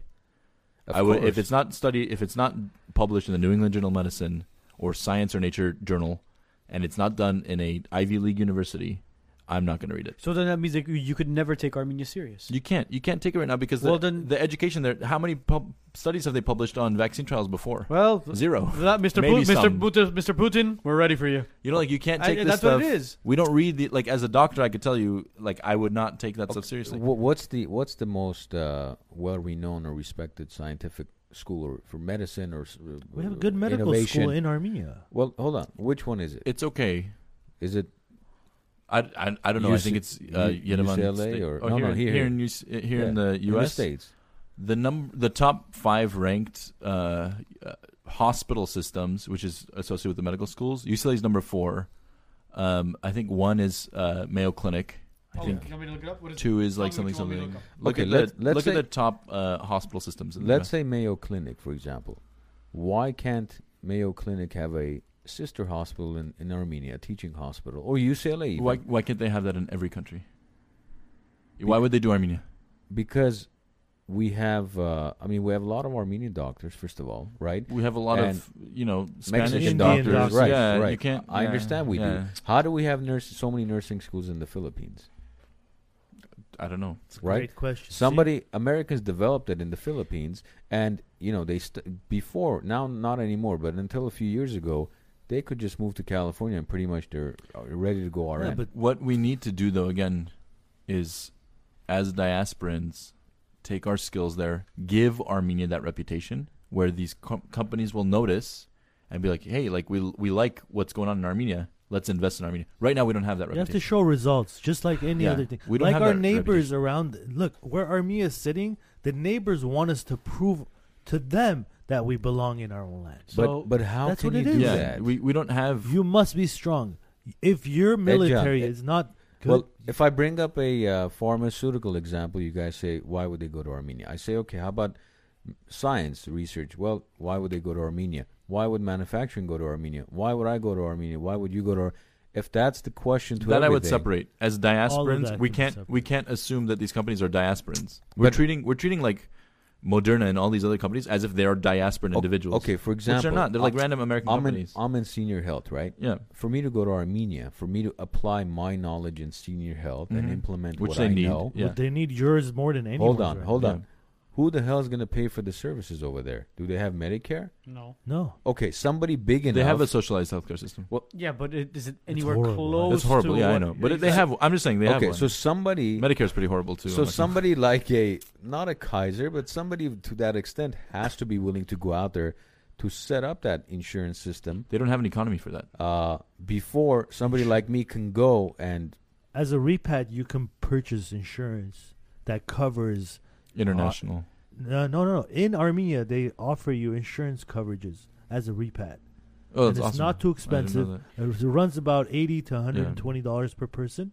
It's not too expensive. I think in the for someone that's got money coming in as a repad, it's different. But the people that live in Armenia, they can't afford that. It's impossible. You guys want to hear the top clinics?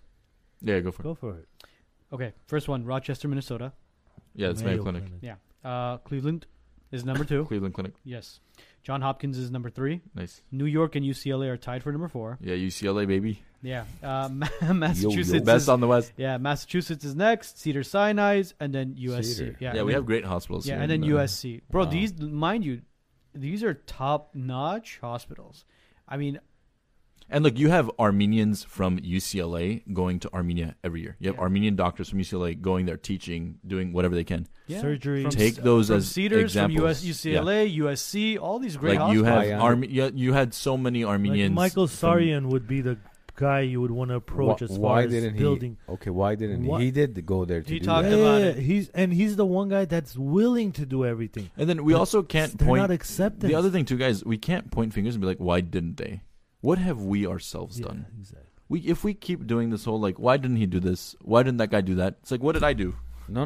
Did I go and do it? Well, I think you misunderstood my question. He went there. He took the money to buy a hospital and renovate it, but there was an issue. What was the issue? Do you remember? I don't want to get into it. Corruption. I don't want to get into it. Really? You see? Well. So it's corruption. This is pre-Pashinyan or post? This is way pre. Way pre. Okay, I'd say maybe I think maybe 4 or 5 years, he said. I think Pashinyan cleaned up a little bit of that corruption. I don't know too much, but I think he's cleaned up. Don't say that in front of Edgar. Was it before though? Because I know he's close with Pashinyan. No, after he said he didn't go again after. He hasn't gone after. He did say he spoke to Pashinyan, and the first thing he said was he was a softie.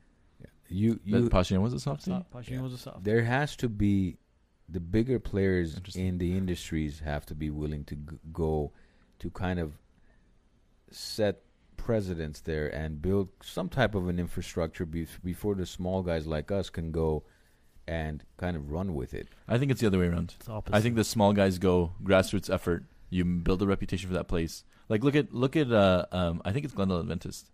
They've gone like one doctor at a time to a point where now they have a huge group going there to the point where they're like establishing a clinic out there.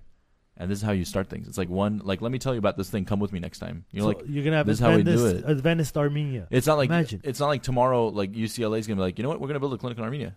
Why? It's a good idea to build a clinic in Armenia. But if Adventist is building one, then USC has a chance of building. Yeah, okay. It is. But it's a topple. Adventist has to do it. You cannot build a clinic there. I can't. But if I go as a let's say I'm working for UCLA and I go to Armenia every year, and then the next year I bring. UCLA other faculty member or nurse or whatever, and then you bring 5 or, this seems like a cool idea. I understand that process. When I say you need UCLA there, I don't mean you send an email or a message on LinkedIn and they say, okay, great, let's do it. Yeah. But my point is, it has to take a big healthcare hospital, whatever, financial, banking, any type of system to rebuild. It cannot be individuals because we don't have that type of. Again, I still disagree. Well, I think as an individualistic, if you're individualistic and good enough at your skill, where you could find a good way to orient that skill in your country, then you'll be okay. If you, like, for example, if you teach physics here, if you're a physics professor at USC, and you decide, you know what, I'm going to teach physics for a summer in Armenia, and you teach these kids good physics for that summer, that's enough of an impact. Huge. And if you have 40 professors from across the diaspora every year teaching whatever they can, you know, you make an impact. You'll make an impact, but the only way you're going to make an actual impact is if an MIT opens a branch in. I don't believe that. Armenia. I don't believe that at all. Those 40 professors teaching. You have to take it from small clinic to a medium hospital. You don't go to a country and make it an American city. You don't go into the country and be like, hey, here's the new Mayo Clinic, here's the MIT. You go there and here's your rule book for this. You guys are contradicting yourselves. Listen to yourselves. Okay. You said you would never take a medical journal from Armenia. Right now, seriously. I would not. In 10 years, if 20 medical doctors went to Armenia every summer, you're going to start taking the journal seriously? No, I wouldn't. Okay. But the only time you would take it seriously is if Johns Hopkins or the Mayos or... No, that's not how. Your idea is never going to happen if we think that way. That's my issue with it. It will never happen. It hasn't happened. It won't happen. What we need to do is build the infrastructure up enough where you have interest from these places. It's not... If we email MIT today and like, hey, why don't you guys build a research facility there? It's not going to happen. How did the dispatching companies go to Armenia? Slowly. What do you mean slowly? Who went there first? One or two guys that Which guy? Tri-Tech. I think Allstate. Allstate. How big is Allstate? Was it Allstate or was it Tri-Tech? No, I think TriStar. No, TriStar. Sorry. How big is Allstate? Allstate's huge, man. Okay. Over 100 offices here, I think. Okay. So, but an individual like you didn't go, did they? No. Allstate's an insurance company making profit in Armenia. No, that's no. We're talking about a trucking company. Yeah, trucking company. And then TriStar went. Yeah. And they've got like 30, 40 offices already. TriStar is about maybe 20% the size of Allstate. Allstate. Yeah. Maybe a little bigger. Yeah. But Allstate went, right? Yes, first. Okay. Joe Schmo individually could not go and start a dispatch. No, but I'm sure they went Allstate for... Allstate went. Schneider didn't go. C.H. Robinson didn't go. You know and they didn't go for humanitarian reasons. The top guys didn't go. Sure. Those huge guys didn't go. They went to make the money. They went for money. They didn't go there to be like, hey, we're going to be nice to Armenia. And think about it. So the same dispatcher that gets 60 to 70% here gets 20 to 30% in Armenia. So it was more of a business I'm sure. These aren't incentives. Hold on, more than but at the same time, that 20% that dispatcher is making over there can live pretty comfortably. Yes, I agree. They make $2,000 a month over there. So that's huge over there. Huge. That's massive money, over there. Yeah. So $2,000 in Armenia, especially like these young kids, they make that money. They dump it back into the economy. Now, wherever they spend it, who cares? But if it's flowing back into the economy, that's how economic growth happens. But if you basically sit on your ass and say, well, you know, I don't think it's big enough. Let's just put it aside and... You know what? Like I said, it's the medium and small size that has to get it going, just like these guys did. So you're not going to get a Schneider now. You might get a Schneider or a C.H. Robinson or even a bigger company or Amazon giving you if a half $1 billion company is small, then great. Yeah. No, but how big that industry? How big is their investment in that in Armenia too? That's the thing you got to look at. It's not like the whole half $1 billion company. No. But they have the resources. Yeah. That's what I'm saying. Service Titan is in Armenia. They're a $2 billion company, Armenian owned.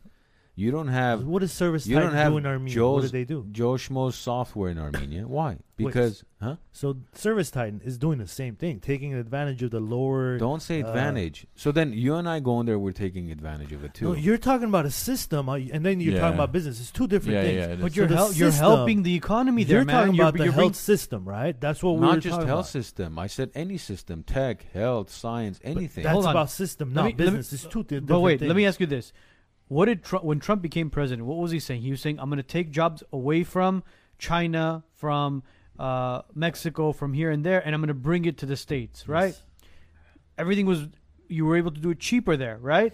Yes. And what was happening to China's economy? It was booming, okay? So what we're basically saying is, okay, if we're able to, even as a small or a medium company or a distributor, whatever it is, manufacturer, if we're able to do it there and do it cheaper and help that economy grow, why not? It's our motherland. You're taking advantage of it. No, you're not. It's a win-win situation. But then, that's business. Don't say advantage. But you're talking about the way you said. Let's talk about the management. For example, the your industry. For example, right. You need a structure. They don't have the structure. No, my industry is different because there needs to be a system to reimburse.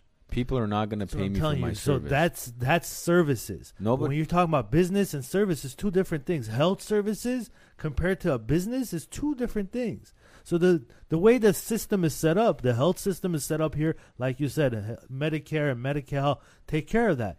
But what are you going to do if you set up everything and the government's not paying you for that? In Armenia, you don't have that structure. But when you talk about business, structure is already there. They transition their business model into Armenia. Smaller place. When Armin went to Armenia 3 years ago, what did he do over there?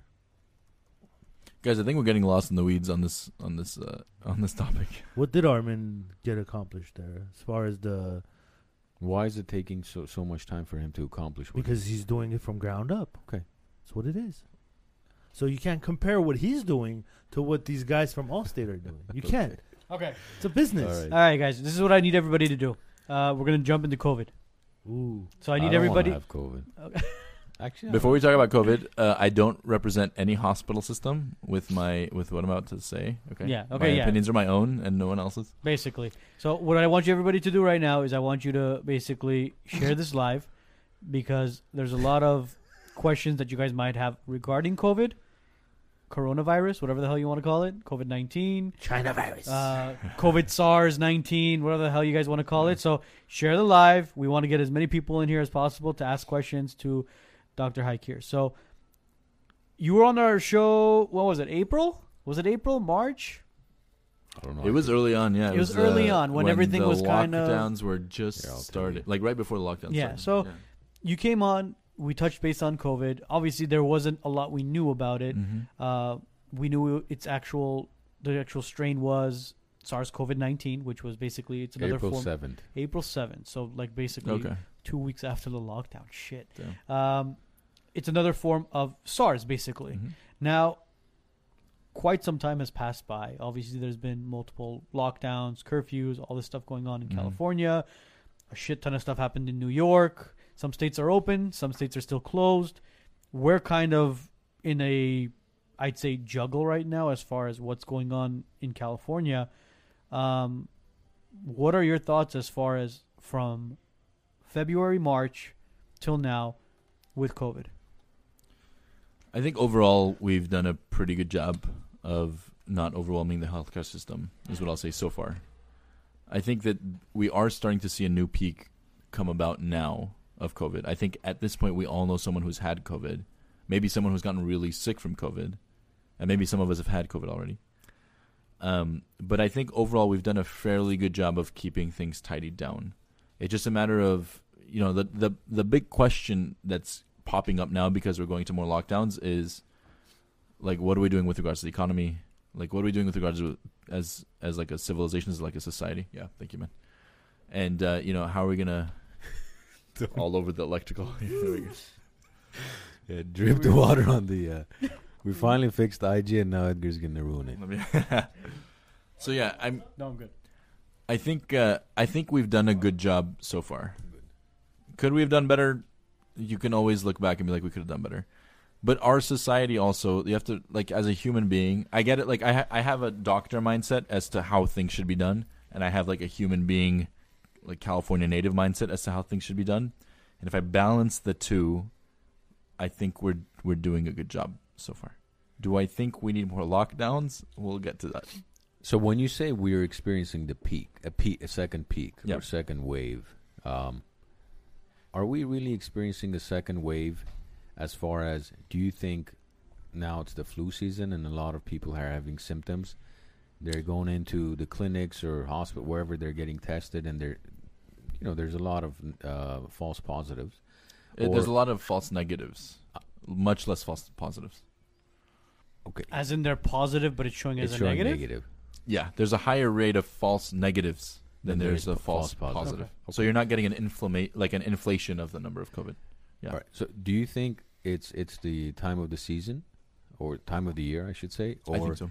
Is it also the fact that, I mean, it's basic math, right? There's 40 million in California. If all 40 million tested, we'd probably have, let's say, maybe a good amount, 25 million cases. The way that this virus works is it's a really good transmitter. Like it's very good at infecting people. And the more COVID you have, the more exponentially it grows. So if you have, 5 people in California have COVID, the next week maybe 20 people have COVID. Right now we're at like thousands and thousands of people have COVID, and so they're going to infect thousands and thousands of more people. So is that going to lead to herd immunity?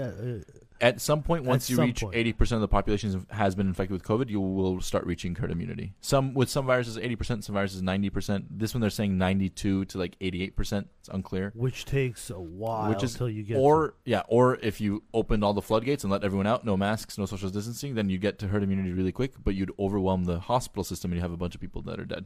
That's why we're taking this. That's why we're taking things slow. That's the main thing. So why is it that we've never had second waves with any other SARS or the flu, right? The flu comes in with the season and then it disappears, and then that's why you actually have yearly waves with the flu. That's why we have the flu every year. So right. You do have waves, it's just a different kind of wave. So why take the vaccine? Why is this well, people take the flu vaccine. I understand. Why? One question at a time. One question. We're getting into a lot of deep scientific stuff now. Don't worry, we're smart enough to handle it. No, but like 12 topics at once here. I know we don't disagree on some things, but we're still... The flu vaccine is a preventative measure for the seasonal flu. It's nowhere near as critical as like the COVID vaccine will be. But I understand the hesitation with taking the vaccine, especially for those that have tested positive already, because you do develop some form of immunity. The main thing with regards to the vaccination is that you will prevent yourself, ideally, if the vaccine's good, prevent yourself from getting COVID or hopefully reinfected from COVID for as long as COVID-19 exists. Versus the flu vaccine, which you take every year because the flu changes every year. So let's talk about the flu vaccine. And we're into SARS and the COVID. So the flu vaccine that you're getting at the at Walgreens today is the flu from last season. It's the flu that's predicted to be the flu of the season that's coming up. But it's based off of what Australia typically sees.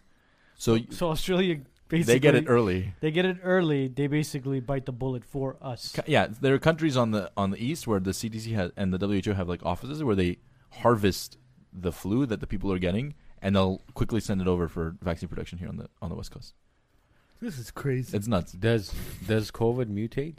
Oh yeah, COVID's mutated ton of times already. So how is the vaccine going to be effective? You can create a vaccine against specific critical parts of COVID. So the parts that mutate in a virus, it's almost like there are parts that it can't change. For example, if it has molecules in it that code for proteins that require it to replicate, those will not mutate, because if it mutates, it won't replicate again. So only those parts you can make vaccine against. And if you do that, you'll vaccinate against COVID-19. If I understand correctly, COVID-19 is basically your immune system attacking your own body. It's a little more complicated than initially what we thought. But in simpler terms, this is what it is. It's not as much your immune system attacking your body now as the COVID virus itself inducing a ton of different things in your body. That would be an autoimmune really complicated disease. Now. I mean, that's the reports there. Isn't that what initially they were saying? It's a cytokine storm where your body overreacts to the virus and it kills you, but it's a lot more complicated now. It's very interesting. Yeah. So a lot of people have been talking about, I've tested positive twice. I've tested positive 3 times. Can you get COVID twice? You can. Is it proven? You can. Yeah. There's proven evidence that you can get it twice. Will your body react to it the same? It might not. It might not react as severely, but you can get it twice. It's almost like getting. You can get the flu twice. If you didn't know that, you can get the flu twice. I don't know. A lot of Armenians, we like to have stories. But I've heard these stories of people making an appointment for their test and just not showing up. And then they get a call with a positive response. How do we explain that? I don't know any of that stuff, man. All these like conspiracy theories. I know what I know from like working in the hospital. None of this stuff. Science. Yeah, this stuff doesn't. What do you guys use in the hospital system? We use a PCR test.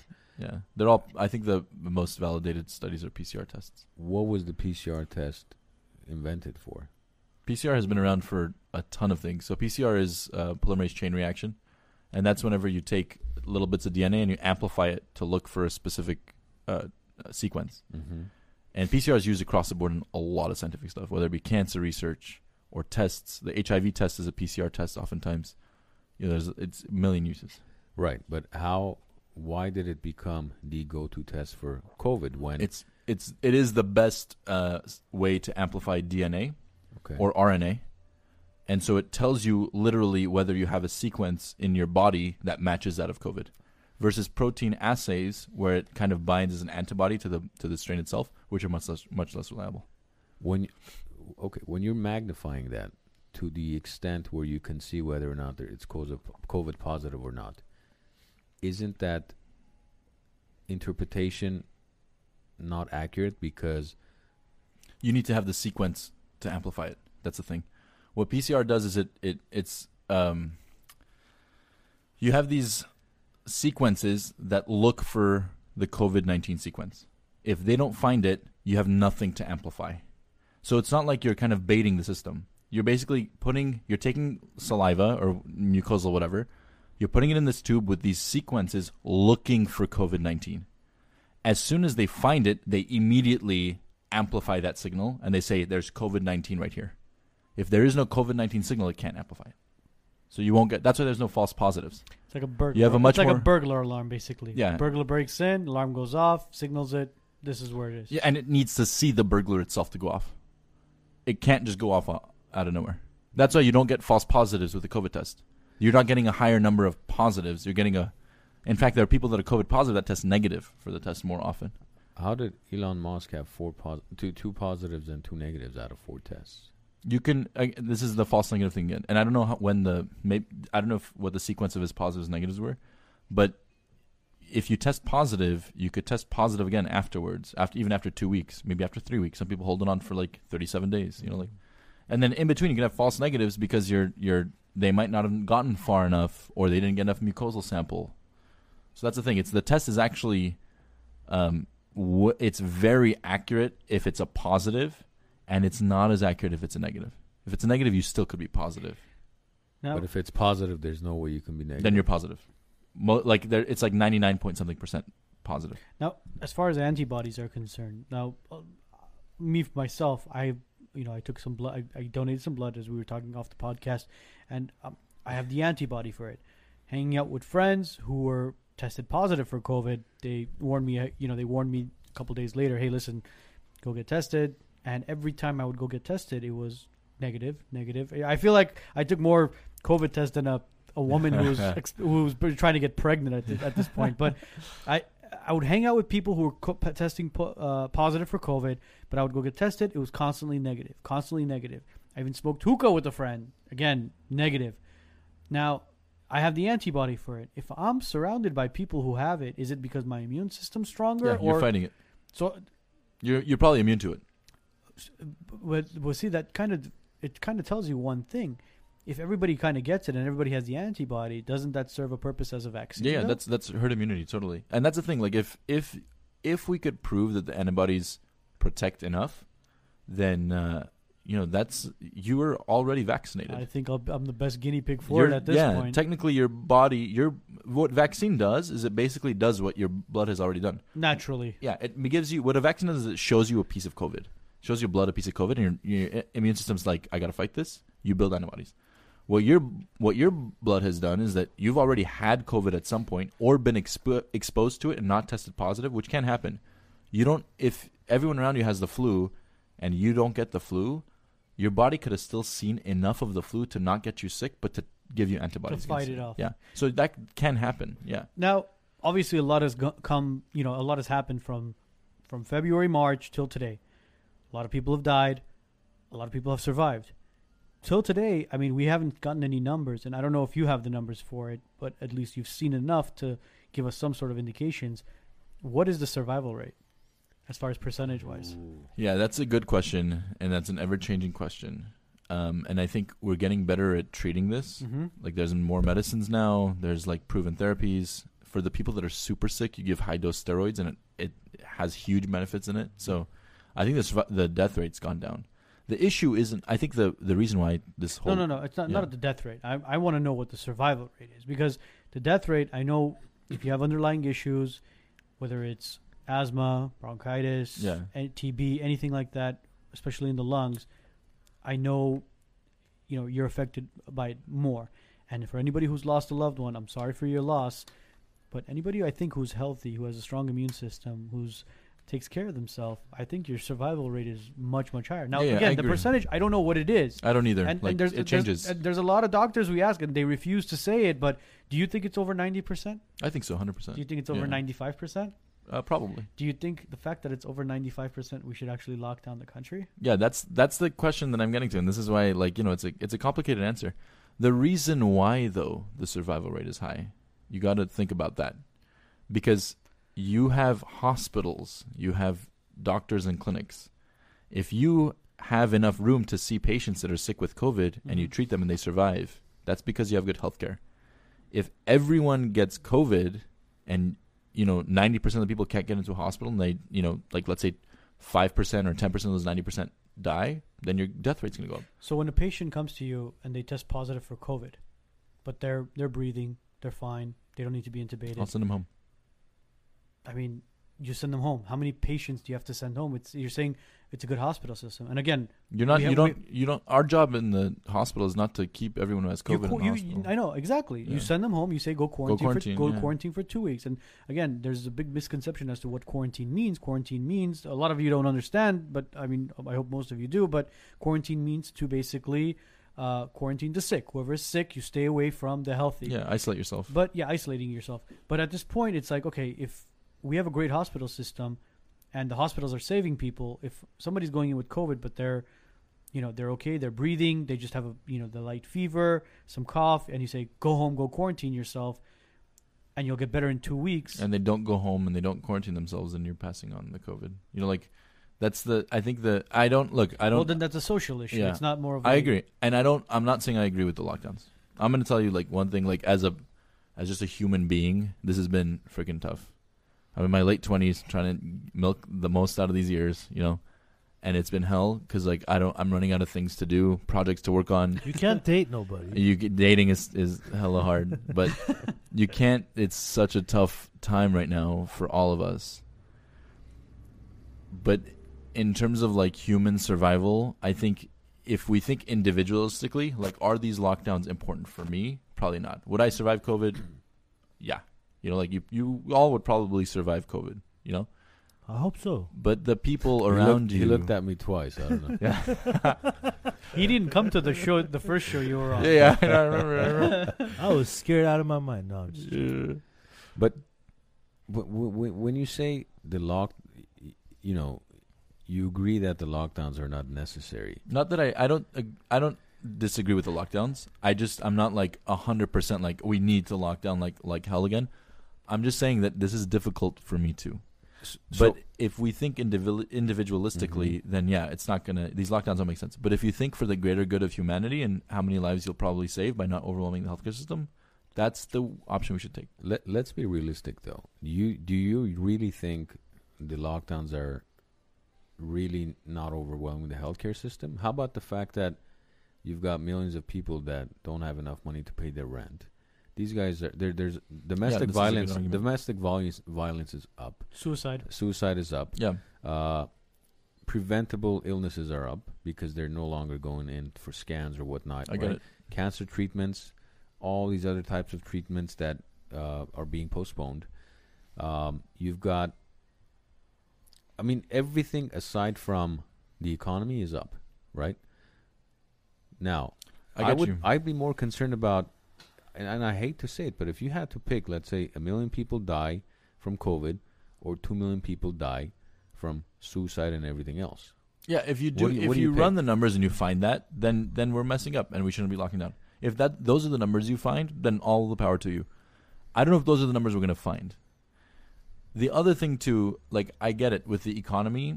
Do I agree with the lockdowns that are taking place right now? Probably not. Do I agree with the restaurant closures on Wednesday and whatever the heck? Like, I don't know if I agree with that stuff. I think there's other things we could be doing, like mandating masks. That should absolutely, like, as a society, if we all wore a mask, I think we could. It would be much less of an issue now. What type of mask? Your regular surgical mask, the regular. Because I remember you were on our show and we talked about the cotton masks. Yeah. Oh yeah. There've been if there are holes in your mask where you could see like light clearly through, then you have an issue with the best mask. Test is. And he said like it. Regular mask. Use a lighter and blow on it. If it you can blow up. Because I remember that was the one thing that I really took away from our discussion last time was, and it totally made sense. If you can literally blow through the damn mask or there's holes in it, it's useless. It's useless. We're talking about a microscopic virus, basically. If you're gonna use your mask to mow your lawn so you could avoid dust, that means there's that mask is pointless. I can't use the bandana no more. Like on a serious note. That's the thing. Yeah, I mean, I get you. Like it makes sense. You know, like if you're wearing a, you can look. Let me put it this way: if you wore a good mask, call it an N95 or a KN100, whatever the heck. If you wore a hell of a good mask, you could probably do anything without any lockdown. If all of us were wearing N95s everywhere, every day, and washing our hands before we ate, we could probably do just fine without even a lockdown. But the population doesn't work like that, and it's just not how things are going to work. People are going to take their masks off. They're not going to wash their hands before they eat. It's not going to work that way. Well, The problem is there's an overuse of masks as well. By overuse, I mean you wear the same mask, the same gloves, everything to multiple stores. I've seen multiple people where they'll walk into a Trader Joe's. They'll basically have the mask in their back pocket. They'll put it on. They'll put their gloves on. They'll go in, they'll shop, touch everything, and then they'll leave. They'll take their gloves off, put it back in their pocket, take their mask, put it in their pocket, sit in their car, yeah, I get you. Drive to the next store. It's the stupidest thing I've ever seen in my life. And when you tell them that, they say, I'm doing my part in saving lives. No, moron, you're not. You're not really doing it. Yeah, ideally you should put your mask on as soon as you wake up in the morning and not touch it for the rest of the day. And stop littering with those masks. And then sterilize it after. The one thing I'm so pissed off about, every parking lot you go into, there's like 10 or 15 masks on the floor. We have trash cans, bro. There's countries that don't even offer those trash cans. You guys have one every other block, bro. Just put one in the trash. Put it in your car, go home, put it in your trash can. It doesn't need to be all over the streets. Is there any blood type that's more immune as far as like O positive? Initially they talked about that, but I don't think the studies actually panned out very well. It was O negative, baby. O negative? This guy. So I sit next to him, bro. Yeah. Safe. I cough on him every night, right before we leave. Oh, you have good blood for donation, man. Hey, hence the reason why every year I go donate. That's awesome. And in fact, I don't know if it's true or not, but every year when I do donate, I actually not just emotionally feel good about myself, but physically, I feel like it's like a little reset button for me as well. Your blood, your body probably makes a little more blood than you need. Like after you donate, and so you might get a little like kick from that, like a blood transfusion kind of. I don't know. I just feel like it's not chills. I don't know what it is. I feel like it's just my body gets. I pass out, or you're losing blood. So much blood that you're just getting high off that. Well, here's the thing. With our office, we've had multiple blood donations where people have come in and they donate for the first time. It's hilarious, bro. They donate blood, and I tell them every time, like, "Is it your first time doing it?" They go, "Yeah." I go, "Listen, when you're done donating, just chill out for a little bit. If you need me to bring you like a juice or something or a cookie just to get your blood sugar, normal. No, I feel fine, bro." They stand up and they just boom collapse like a tree, and they're just like, "Where am I?" It's happened to me a couple times. Every time I give blood, I do pass out. You do pass out. That's a good amount of blood, yeah. And I gotta chill for like. But thank you guys. Like that's hella noble for you guys to do. It's really important. It's fun. I enjoy it. You guys do save lives. Like, I can't. My blood would be rejected right away. So he's diabetic. Oh, I see. They don't want my blood. I get you. Thanks for considering it. Yeah.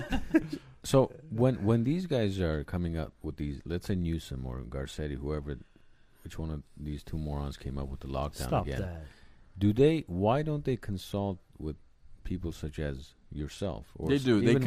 They consult with doctors. Who do they consult with? I don't know who the doctors are. Have you seen the health director? The CDC. Of LA County or the state? Have you seen? I haven't met with any of the ones like. In Have LA you seen County. The one on those newsroom? I'm serious. These guys, they consult with scientists. I'm talking about that lady that's always on the California. She looks like she's half dead already. She is. That's why. It's a serious question. Like, who are they consulting with? They do consult with doctors. The thing is, though, there's a difference in I'm speaking as a human and not just as a doctor. If I put my doctor hat on, is how can we minimize the amount of death? And that would be to do a lockdown. That's the logical way to minimize death. How long? It's not thinking about the economy. It's not thinking about, anything else. How long until you figure out how we're going to take this virus? Also, my doctor hat would say that everyone who isn't antibody positive should get vaccinated. Why isn't your doctor hat telling you, okay, these guys that are going to, the homicides are, everything that I mentioned to you is up. It's not higher than COVID. Of course it is. I don't think the number of deaths from homicides is higher than the number of deaths from COVID. Well, not homicide. No. Homicide just in LA is up 25%. Sure, but that's 25% is nothing compared to the rate of death from COVID. How about suicides? And it's not higher than COVID. There's no way. If you're having, I work in the ER. If you're having suicide deaths more than COVID, I think it would make national sense. So then hold on. But what would you consider an actual COVID death? Someone who has COVID and who died from cardiopulmonary arrest from COVID. Their lungs stopped working, or they had a pulmonary embolism. Yeah, what if they had cancer, CHF, dementia, COPD? If COVID pushed them over the edge, then COVID was the cause of death. That's like saying if someone had diabetes, hypertension, whatever, and they hit their head and then their brain, bled to death. The cause of death was that they hit their head and their brain bled to death. Mm. Well, that's the complete opposite of what we meant. No. Well, no, it can't be, because if somebody's diabetic, they're going to bleed out more than somebody who's not. That's not right. Okay, fair, but the cause of death was still that they bled in their brain, and their brain, herniated, and it's not the diabetes. I wouldn't write like, hey, they died because of diabetes. No, of course that. Yeah. It's a complication of diabetes. Might have been a contributing factor. So why can't COVID be a contributing factor and COVID not the cause of death? Well, I mean, okay, if we're going to get so technical, where the way that let me just clarify this. If no, would that person have not died? The only reason why I say this is because of the fear mongering behind it. Yeah, I get it. That's the only reason. I get it. And I get it. You guys are talking about sick patients that are the typical ones that are dying. Would that person have not died if they didn't have COVID? Eventually they would. But would they have not died that day? I could have not died today, but a car just struck and hit me and I died. And the cause of death was the car that struck you. Exactly. Yeah. So same with the COVID. I understand that. But I'm a perfectly healthy human being. The likelihood of me dying of COVID or a car accident or a car hitting me. No, I get it. I think the likelihood of me getting hit by a car and dying is more likely than me dying of COVID, knock on wood. So, but if you're antibody positive, you can say that. Yeah, what if he gets hit by a car and then comes to the hospital and they find out he has COVID? Then the cause of death is that he got hit by a car. Okay. We don't do the... You guys, I know everyone's heard conspiracy theories. I've heard conspiracy theories. People ask me, I'm like, do you charge more if someone's COVID positive? I'm like, bro, my money doesn't change regardless of what... That's not for the doctor, well, no. Your salary. Even for the... Yeah, I am, but the administration of the hospital, there's money involved in that. I don't think they... Again, I'm not... I don't know the numbers. As a doctor, it's different. Maybe as a doctor. He's not in the billing department. Yeah, maybe we should talk to... And we're not financial advisors. Yeah. I definitely am not. I'm not a financial advisor. The reimbursement for the respirator is not the same as steroids. That everybody knows. So steroids are cheap. Yes, and steroids. This is what annoys me is that there's so much conflicting information. I could bring in 50 doctors here who will say steroids kill. If you have COVID, you should stay away from steroids. That was the initial thought. No, even today. No, the latest evidence is not that. What about the Z-Pack? The gold standard is not. Z-Pack's an antibiotic. That's what they've been prescribing to people, and it's been helping. Again, the evidence doesn't show that. I work looking, guys. My wife had COVID. Z-Pack helped. My brother had COVID. Z-Pack helped. That's anecdotal, though. My uncle took Z-Pack. It helped. My mom, a lot of people. That's all anecdotes, though. I'm talking in terms of where'd you guys get all that Z-Pack? Studies. The doctor prescribes it, bro. You have also the COVID. Maybe their COVID wasn't that bad, and they got better because regardless of what. My buddy was basically literally he's like, oh my God, I'm dying, bro. He's like, when is this shit gonna get out of me? My wife literally said, call your doctor, ask him to prescribe you a Z-Pack. He went and he took the first two, and then the second one, and then the third one. By day 3, he was like, I'm ready to get out. I'm ready to get out of the house. Obviously, he didn't get out. But it's to the point where he was ready to move forward. I could speak with regards to evidence. There's better medications out there than the Z-Pack that are specifically for antivirals. But does the Z-Pack help? I don't think so. Well, I mean, how did it help those people then? They're clear anecdotes, and COVID, most people will get over COVID. It's like if I gave you... so it's like a placebo, basically? If I cut your hand and I said, here, take a Z-Pack, and tomorrow you saw a scab, you're like, wow, it's healing. Like, I just took a Z-Pack. But technically, everything's anecdotal. Yeah. Even if you put him on steroids, right, and he got better, you'll never know. Because that's why we have scientific studies where you do it over tens of thousands of patients, and then you see a trend. That's where the difference is. Doctors don't work off of anecdotes. We don't work off of this patient looks a little better because I did this. We work off of evidence-based medicine where you look at studies that show specific trends and you use that. My concern from day one has been that you're not seeing the evidence right now, but I'm 90% certain in 2021 or 2022, you're going to see deaths in every other category skyrocket. And I don't know... These scientists, are they going to look back and say, shit, man, we really fucked up because we shouldn't have encouraged lockdowns. Now we have, instead of X amount of people dead, we have Y amount of people dead. And that's my concern, is that that's what's going to happen.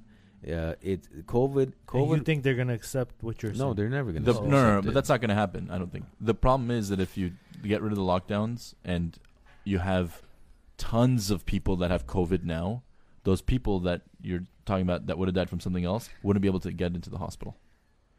You kind of get what I'm saying? If the hospital's flooded with COVID patients, you're not going to have room to... So what if we do a full-on, like a legit... We tell everybody, listen, on December 31st, we're doing a full lockdown for 2 weeks. Close Costco. Yes. Walmart. Everything. It's a complete shutdown of the entire government, stores, schools... Federal buildings, city employees, everything is going to be shut down for 2 weeks starting on China did.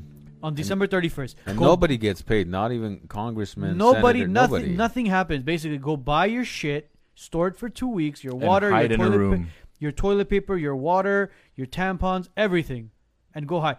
In that 2 weeks, do you think it would be safe to step outside on January 15th? I think if you gave it 3 weeks, then yeah, I would say so. I think because it's 2.5 weeks, because that's what the virus can do. But yeah, I get what you're saying. I can't eat chili for 3 weeks. If you did, coronavirus is a person. I don't think that would. We're all hiding from. It can do this. It can't do that. I know, but it can do this. It's a very bizarre. This is not a normal virus. This is not your typical flu because it's not natural. That's why it's. But not. It's not a normal virus. Well, from what I remember, From what I remember, it was a guy who ate a bat. That this whole. Can you patent a virus? No, I'm curious. Can you patent a natural virus? No, I don't. You're not allowed to patent anything. I don't think you can patent biological things. Yeah, you can. Well, no. You cannot patent anything that's made by nature. Oh, really? Yes. So how is Corona patented? Because you answer your question. Wait, coronavirus is patented? Yeah, it is. Of course it is. So before it came out, though. But again, here's the thing. The beauty of life is that time will go on and the wise nuts will be around. And in a year and a half, when the true statistics are out, I hope I'm wrong, but you're going to see that I'm right. The fact that so many more people are... Because I know... Look, I don't agree with you. So. I deal with sicker patients than you do. I don't think so. You don't think so? I work in the ER. How many terminal patients come into the ER? I think we see... You could say terminally ill, that are on their deathbed. Yes. How many come to the ER? But in terms of, true... sickness, I work in the ER. No, I understand, but does it get any more sick than a terminal ill who's on their deathbed, bedbound? Does it get any more sick? If you're defining sick as close, in terms of time to death, then fine, you could win that. Which one is higher risk to die from COVID? Your patient, ER patient, or my patient? No, okay, that's fair. Yeah, who? My patient. Yeah, okay. So, any of my patients who've had COVID, I didn't suggest any of them go to the hospital. They've also survived it. I know so many families where the whole family had COVID. And again, I know you work at the hospital, but the only individual that ended up dying from that family was the one that went to the hospital. Again, I get it, but it's all anecdotal evidence. You guys are painting doctors and healthcare as if it's we're not. We're not. It is. It's like you guys are. No, especially me. I've gone to... It's such a joke. I'm in and out of hospital, man. I would never say anything like that towards doctors because I've been helped by doctors. The inference here is that if you go to the hospital, you're going to die. No. I've gone and gotten help at the doctors. Let me tell you one thing. I don't make any money or any benefit from anyone dying from COVID. Of course, we get it. My job in the ER is to save people's lives, and that's what I do. Right. I didn't go to Armenia to kill soldiers. Definitely. You know what I mean? Like, you guys are making it seem like I'm in Armenia, I'm like this great guy. When I'm in the hospital here and a COVID patient comes in, I'm giving them all these, like, it doesn't make sense. I'm telling you guys, like, when I see so many 90-year-old terminally ill patients that survive COVID, of course I'm going to question everything. You go off of studies. I go off of real life. I go off of what I see, too. It's not like I'm just... But here's the thing. I'm just glad I don't belong in either one of those. But wait, you have to look at it this way as well. I mean, how many people die at home rather than how many people die at the hospital? And then who goes to the hospital? The sickest patients go to the hospital. You don't go to the hospital unless you need to go to the hospital. Shit, I don't want to step foot in the hospital right now. But if you needed to go to the hospital, if you're having a heart attack, you'd probably go to the hospital. Okay, guys. Last year this time, how many times did I go to the hospital during our shows? Maybe every 2 months? True. I think he went like 4 times in a matter of 3 months. Yeah, right? The last 9-10 months, you cannot convince me. I get it. Why? Okay. Why not? Why would you go so often? Why don't you go now? He's scared. I'm scared. What? Even when I was at a level where, oh my God, I had a cold. First of all, I've tried to take better care of myself. So even that little cold that would bring me down to my knees, I don't have that no more. My little flu, I was bedridden for a week. I had to have my parents carry me to the emergency with the flu. Yeah, absolutely. You think I'm going to go take chances? No. But the last 10 months, I take better care of myself. Good. And I have the fear of the hospital. I get it. Like, the hospital right now is naturally. People are scared of it. I have the fear of it. How many people do you know that have gotten the common cold this year? Not too many. Yeah, not so far. Not that many. Why? I don't know. Break. Yeah, that's not. Look, I get sick once a year, but with a common cold. It's not the season fully yet. But I mean, this whole year? We're just starting with the season now. Now that it's getting colder. Oh. The flu season did come. Ask me again in February. 2 days I got. We'll have you back in February. Yeah, there you go. I think when the change of season happens, when the change of season happens, I usually get a little minor cold every time we have a season change. Yeah. And this time I got it. 2 days, a little bit of, a little tingle. 2 days to get care of myself, some ginger tea, back on my feet. As long as it doesn't knock me to my... to the floor where I'm in bed, I'm good with it. That's it. You honestly, like, a lot of the times you don't need to come into the hospital. Yeah. Like, there's a time and place where you need to go to the hospital. Mm-hmm. Like, again, in the ER, the last few shifts that I've worked, they're a lot sicker than before because only the sick people are now coming to the ER. It's not like your average complaints. Bro, I used to wait at St. Joe's for 2-3 hours. I'm dying to get in there, and someone's there with the cut in their finger, just chilling. Yeah, like BS. Well, when you say I think the definition of sick is different for all of us. Yeah, definitely. Okay, to me, the only time you need to go to the ER is if you've been shot, hit by a car, heart attack. These situations, to me, that's when you end up go to the ER. Somebody who has stage 4 cancer doesn't go to the ER. Why would you go to the ER? What are they going to do for you? They do sometimes for like pain stuff, but I get where you're coming from. Well, you should have pain meds at home, technically, right? You should, you should have morphine, dilaudid, whatever. Or if they have like a complication of cancer, like if they stage 4, they have complications, small bowel obstruction, stroke. Here's what I hate as well: when you're at the ER and like someone comes in with the fever, wrapped up completely. They got like a blanket over them, a hoodie, gloves, and all this shit. They're like, I do that all the time, bro. Okay, you have a fever, bro. You're supposed to completely strip down. I understand. But when you take it off and you're shivering and you're pale and you're shivering, you want more clothes. Take it like a man. Take it like a man, bro. If you have a fever, you gotta basically cool your body off. You don't pack layers on. Just take a Tylenol. Take a Tylenol, chill. Obviously, if you that's not medical advice. Obviously, there's other causes of fever. I feel like each one of us has our own way of dealing with our own health, and everyone has their own little niche that works. Your own is fine. Okay, I've taken care of 5,000 terminally ill patients. Any one of them, which is a handful of them, that have ended up in the ER because they fell and they needed, stitches or whatever. They had some type of bleeding.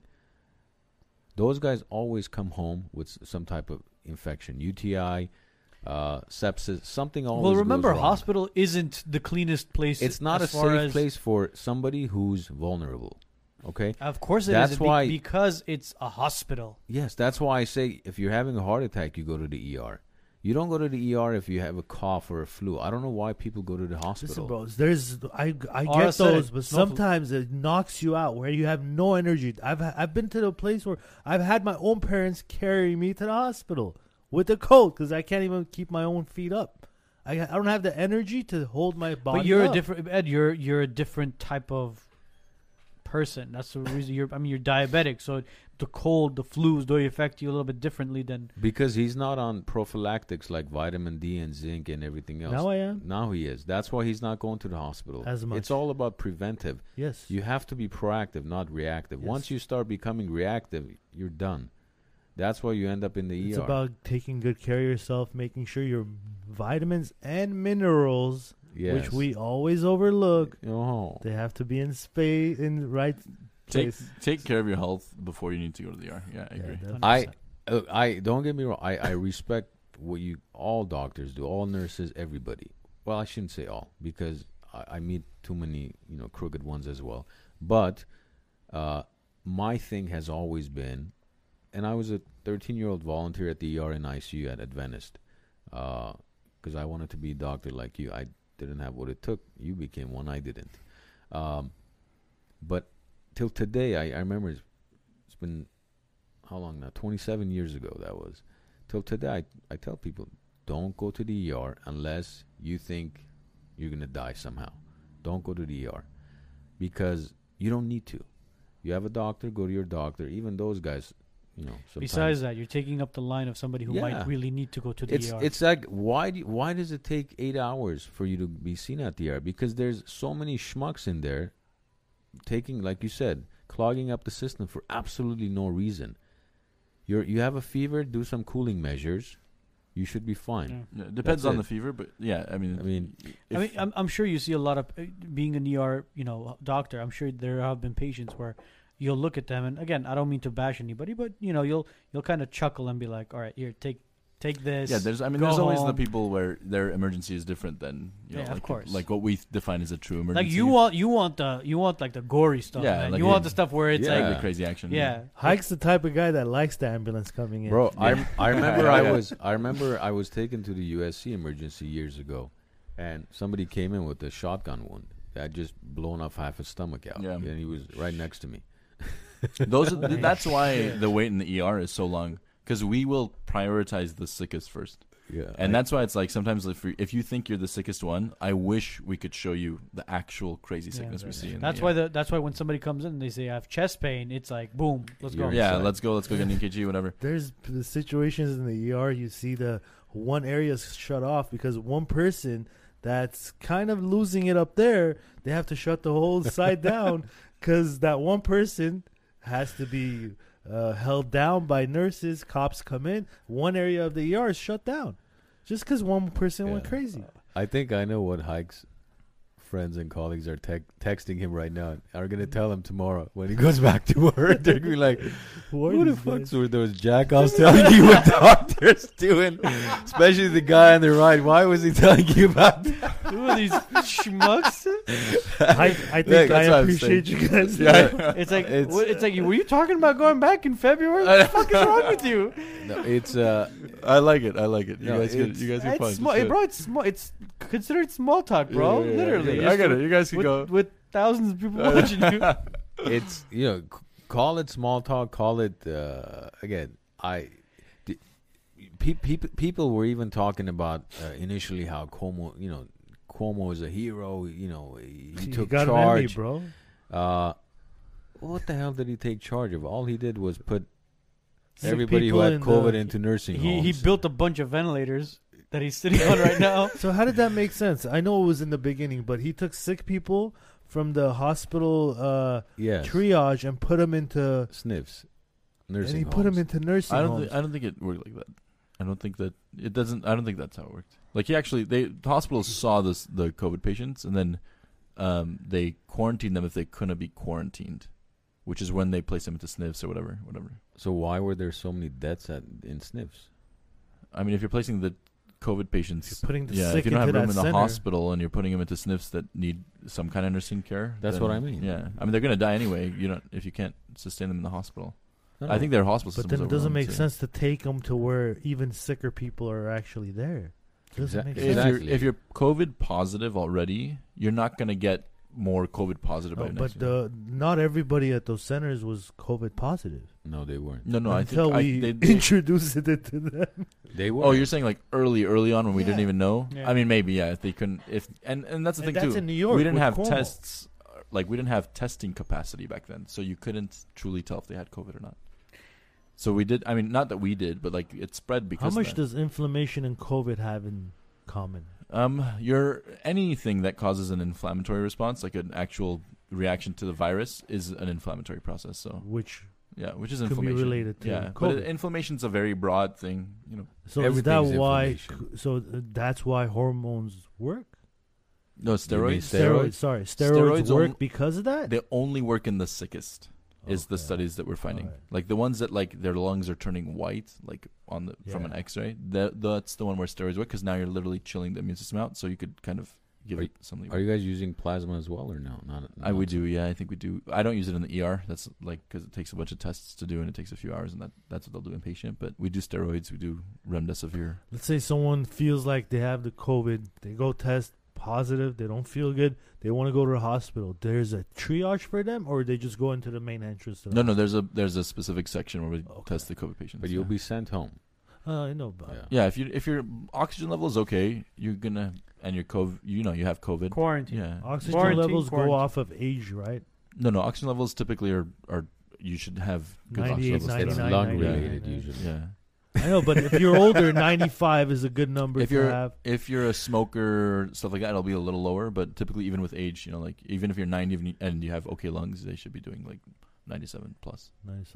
I know a lot of people initially were asking about COVID in Armenia currently. Especially, we're hearing a lot of stories that thousands of cases on a weekly basis. What's the reason behind that, and is there any truth to that, and how are they remedying that right now? When I was in Armenia, look, granted we're not wearing masks right now, but I think we all know like the risks for us. Granted, in Armenia the people aren't wearing masks when they need to. Like it's nowhere near as like uniform as here. Here people are wearing masks on the street. Really? Compared to Armenia. I thought it's the opposite.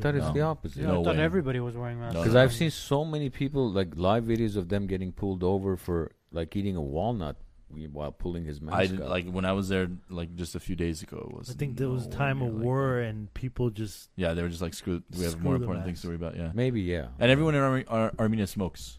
Everyone in Armenia smokes. All men. All men in Armenia smoke. So they're the ones that are getting more. It's more risky, Yeah. I think as far as if you have any obviously respiratory issues or anything like that, I know John's comments are freaking crazy, bro. If you have any respiratory issues, I think every person should have a pulse ox at home. I want to see. Comment? Oh my god, he's fucking crazy, bro. Do you want to respond to that, Doc? Or? I'm trying. I can't. I don't even know what it is. Here it is. Can you see it? Oh my god! You should get checked. Do a manual check yourself first. I was like, I read it, and I'm like, don't look at Arvind. Don't look at Arvind. So funny. Guys, anything else you guys want to touch base on before we call it a night? Levik says, if you've been exposed to a COVID person, how soon should you get tested? Right away. Okay, yeah, that's a difficult question because you might not become positive for like a day or two. It takes a while. There is no good answer as to when you should get tested. Like I can't give a good answer. If it were me personally, I'd get tested the next day and isolate in the meantime. And then if I'm still negative and I'm worried, I would test again the next day. Yeah. So I would isolate if you had like good contact with someone who was positive. There you go. Gentlemen, anything else? Jacob says Pasadena is not going to follow the restaurant. Pasadena restaurants are not going to follow the mandate to lockdown, which is good. Pasadena? For them. Oh yeah, I don't know. I thought Orange County is doing that. I saw something about Orange County sheriff saying they're just not going to enforce it. I don't think anybody should follow it. I think they should remain open. You don't feel comfortable, stay home. You have comorbidities, underlying conditions, stay home. You're frail, whatever your situation, stay home. Underlying issues, yes. Stay home. Don't put people out of business. There's too many people that have gone out of business already, millions around the country. None of these stimulus checks are going to help out these business owners. The stimulus checks only help out the people who are already on welfare and food stamps and everything else, Section 8. Lockdowns, no lockdowns, nothing affects them anyways. They're probably doing better now financially than they did. Of course they are. Anybody who's on unemployment right now who's basically making under $20 an hour is making more money now than they were when working. Interesting. But economically. Yeah. Because I have personally small business is dying right now. I've been here for 33 years. Yeah. I've never seen so many commercial for lease signs in my life. Yeah, definitely. Never. Yeah, there's a lot of... Never. Yeah. Yeah, the commercial industry on our end it's crazy. We're seeing what we saw in 2007, 2008. Do you think it'll trickle to the residential soon? No, not in the residential, because the people that are, like I said, the people that are purchasing homes, they're going through these people on a financial level with like a very thin comb, and we keep going back to, people are buying homes in Glendale that are $1 million, 1.2, 1.3, which is the average basically in Glendale now in Burbank, and I tell them, Who would buy $1 million home? Number one, you need to put 20% down, which is basically $200,000, and somebody who has saved up $200,000 or had an SBA loan. Well, here's the thing: the SBA loan is the underwriters look at it, and if you have an SBA loan under your business, there's a big possibility they'll. Which happened. 4 of my loans got dropped because of it. So anybody, and besides that, they look at your income and they say, okay. Your payment's going to be like $5,000-$6,000. If you could afford a $5,000-$6,000 payment, what are you doing for a living? Again, we talked about this when Omar was on the podcast, and again, the quarter numbers came out again. Prices have gone up again because there's no inventory. Well, supply and demand, baby. Yeah, supply and demand. Inventory continues to stay low. Demand continues to grow. The price is going to continue going up. Do you think the banks are releasing homes on? There are no foreclosures. Why? Because the home prices have adjusted so much from the 2007-2008 crash where those people that were upside down are right side up now.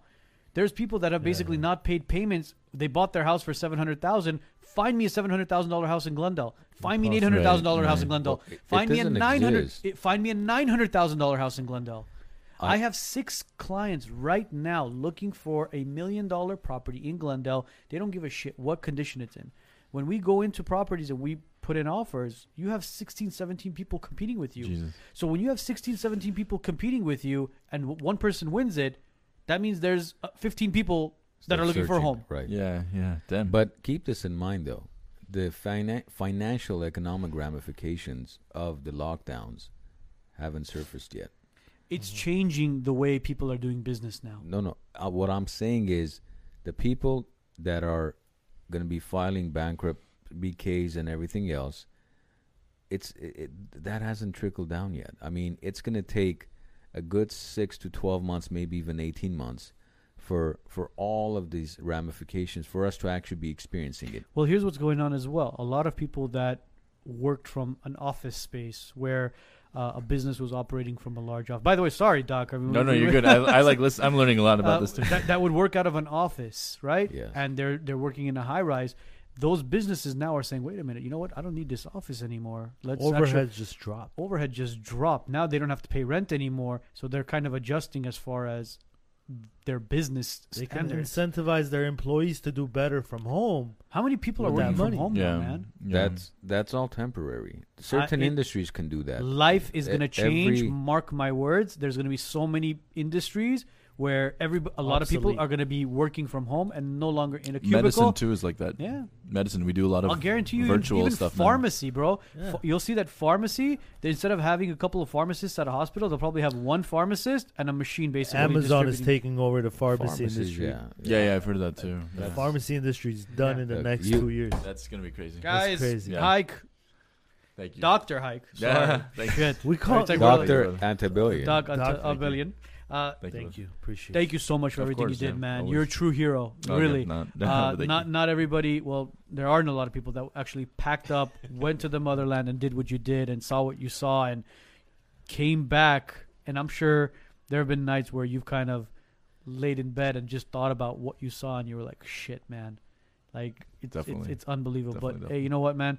Keep doing what you're doing, and you know what? Keep fighting the good fight, and we're definitely going to have you back. And as far as plans for the future, we're hoping to hear those plans as well, man, for Armenia, for the motherland. Awesome. Everybody else, have a happy... I have one thing to say. Thank you, Ramon, from Zolto Band. You guys check out Ramon's band, Zolto, on YouTube, Facebook, Instagram. If you like rock music, you're going to love their music. I've heard these guys live when we used to be able to go to live concerts. Poor guy. Zolto. Zolto. Zolto. Zolto. Zolto. I didn't see the L in it. Zolto. That is a nice name. That is a cool name. It is. Very nice. Very talented group of guys. I've known Ramon for 20-some years now. We went to school together. So, and how long have I been out of school? Ramon. More than that. 25 years. Man, you're about to get SSI soon. What bro? Oh, gosh. Guys, thank you so much again for tuning in on this beautiful Monday. Have a happy Thanksgiving. We'll see you guys next Monday. Again, this video is going to be saved. Somebody just asked. Video is going to be saved. It's going to be up on YouTube tomorrow. It'll be on Spotify, iTunes, iHeartRadio on Wednesday. So you could on Thanksgiving, when you're having your dinner with the 10 people outside, hopefully it's not raining, you could play the podcast and listen to it at the same time. Have a blessed week. We'll see you guys next Monday. Mwah! Thank you.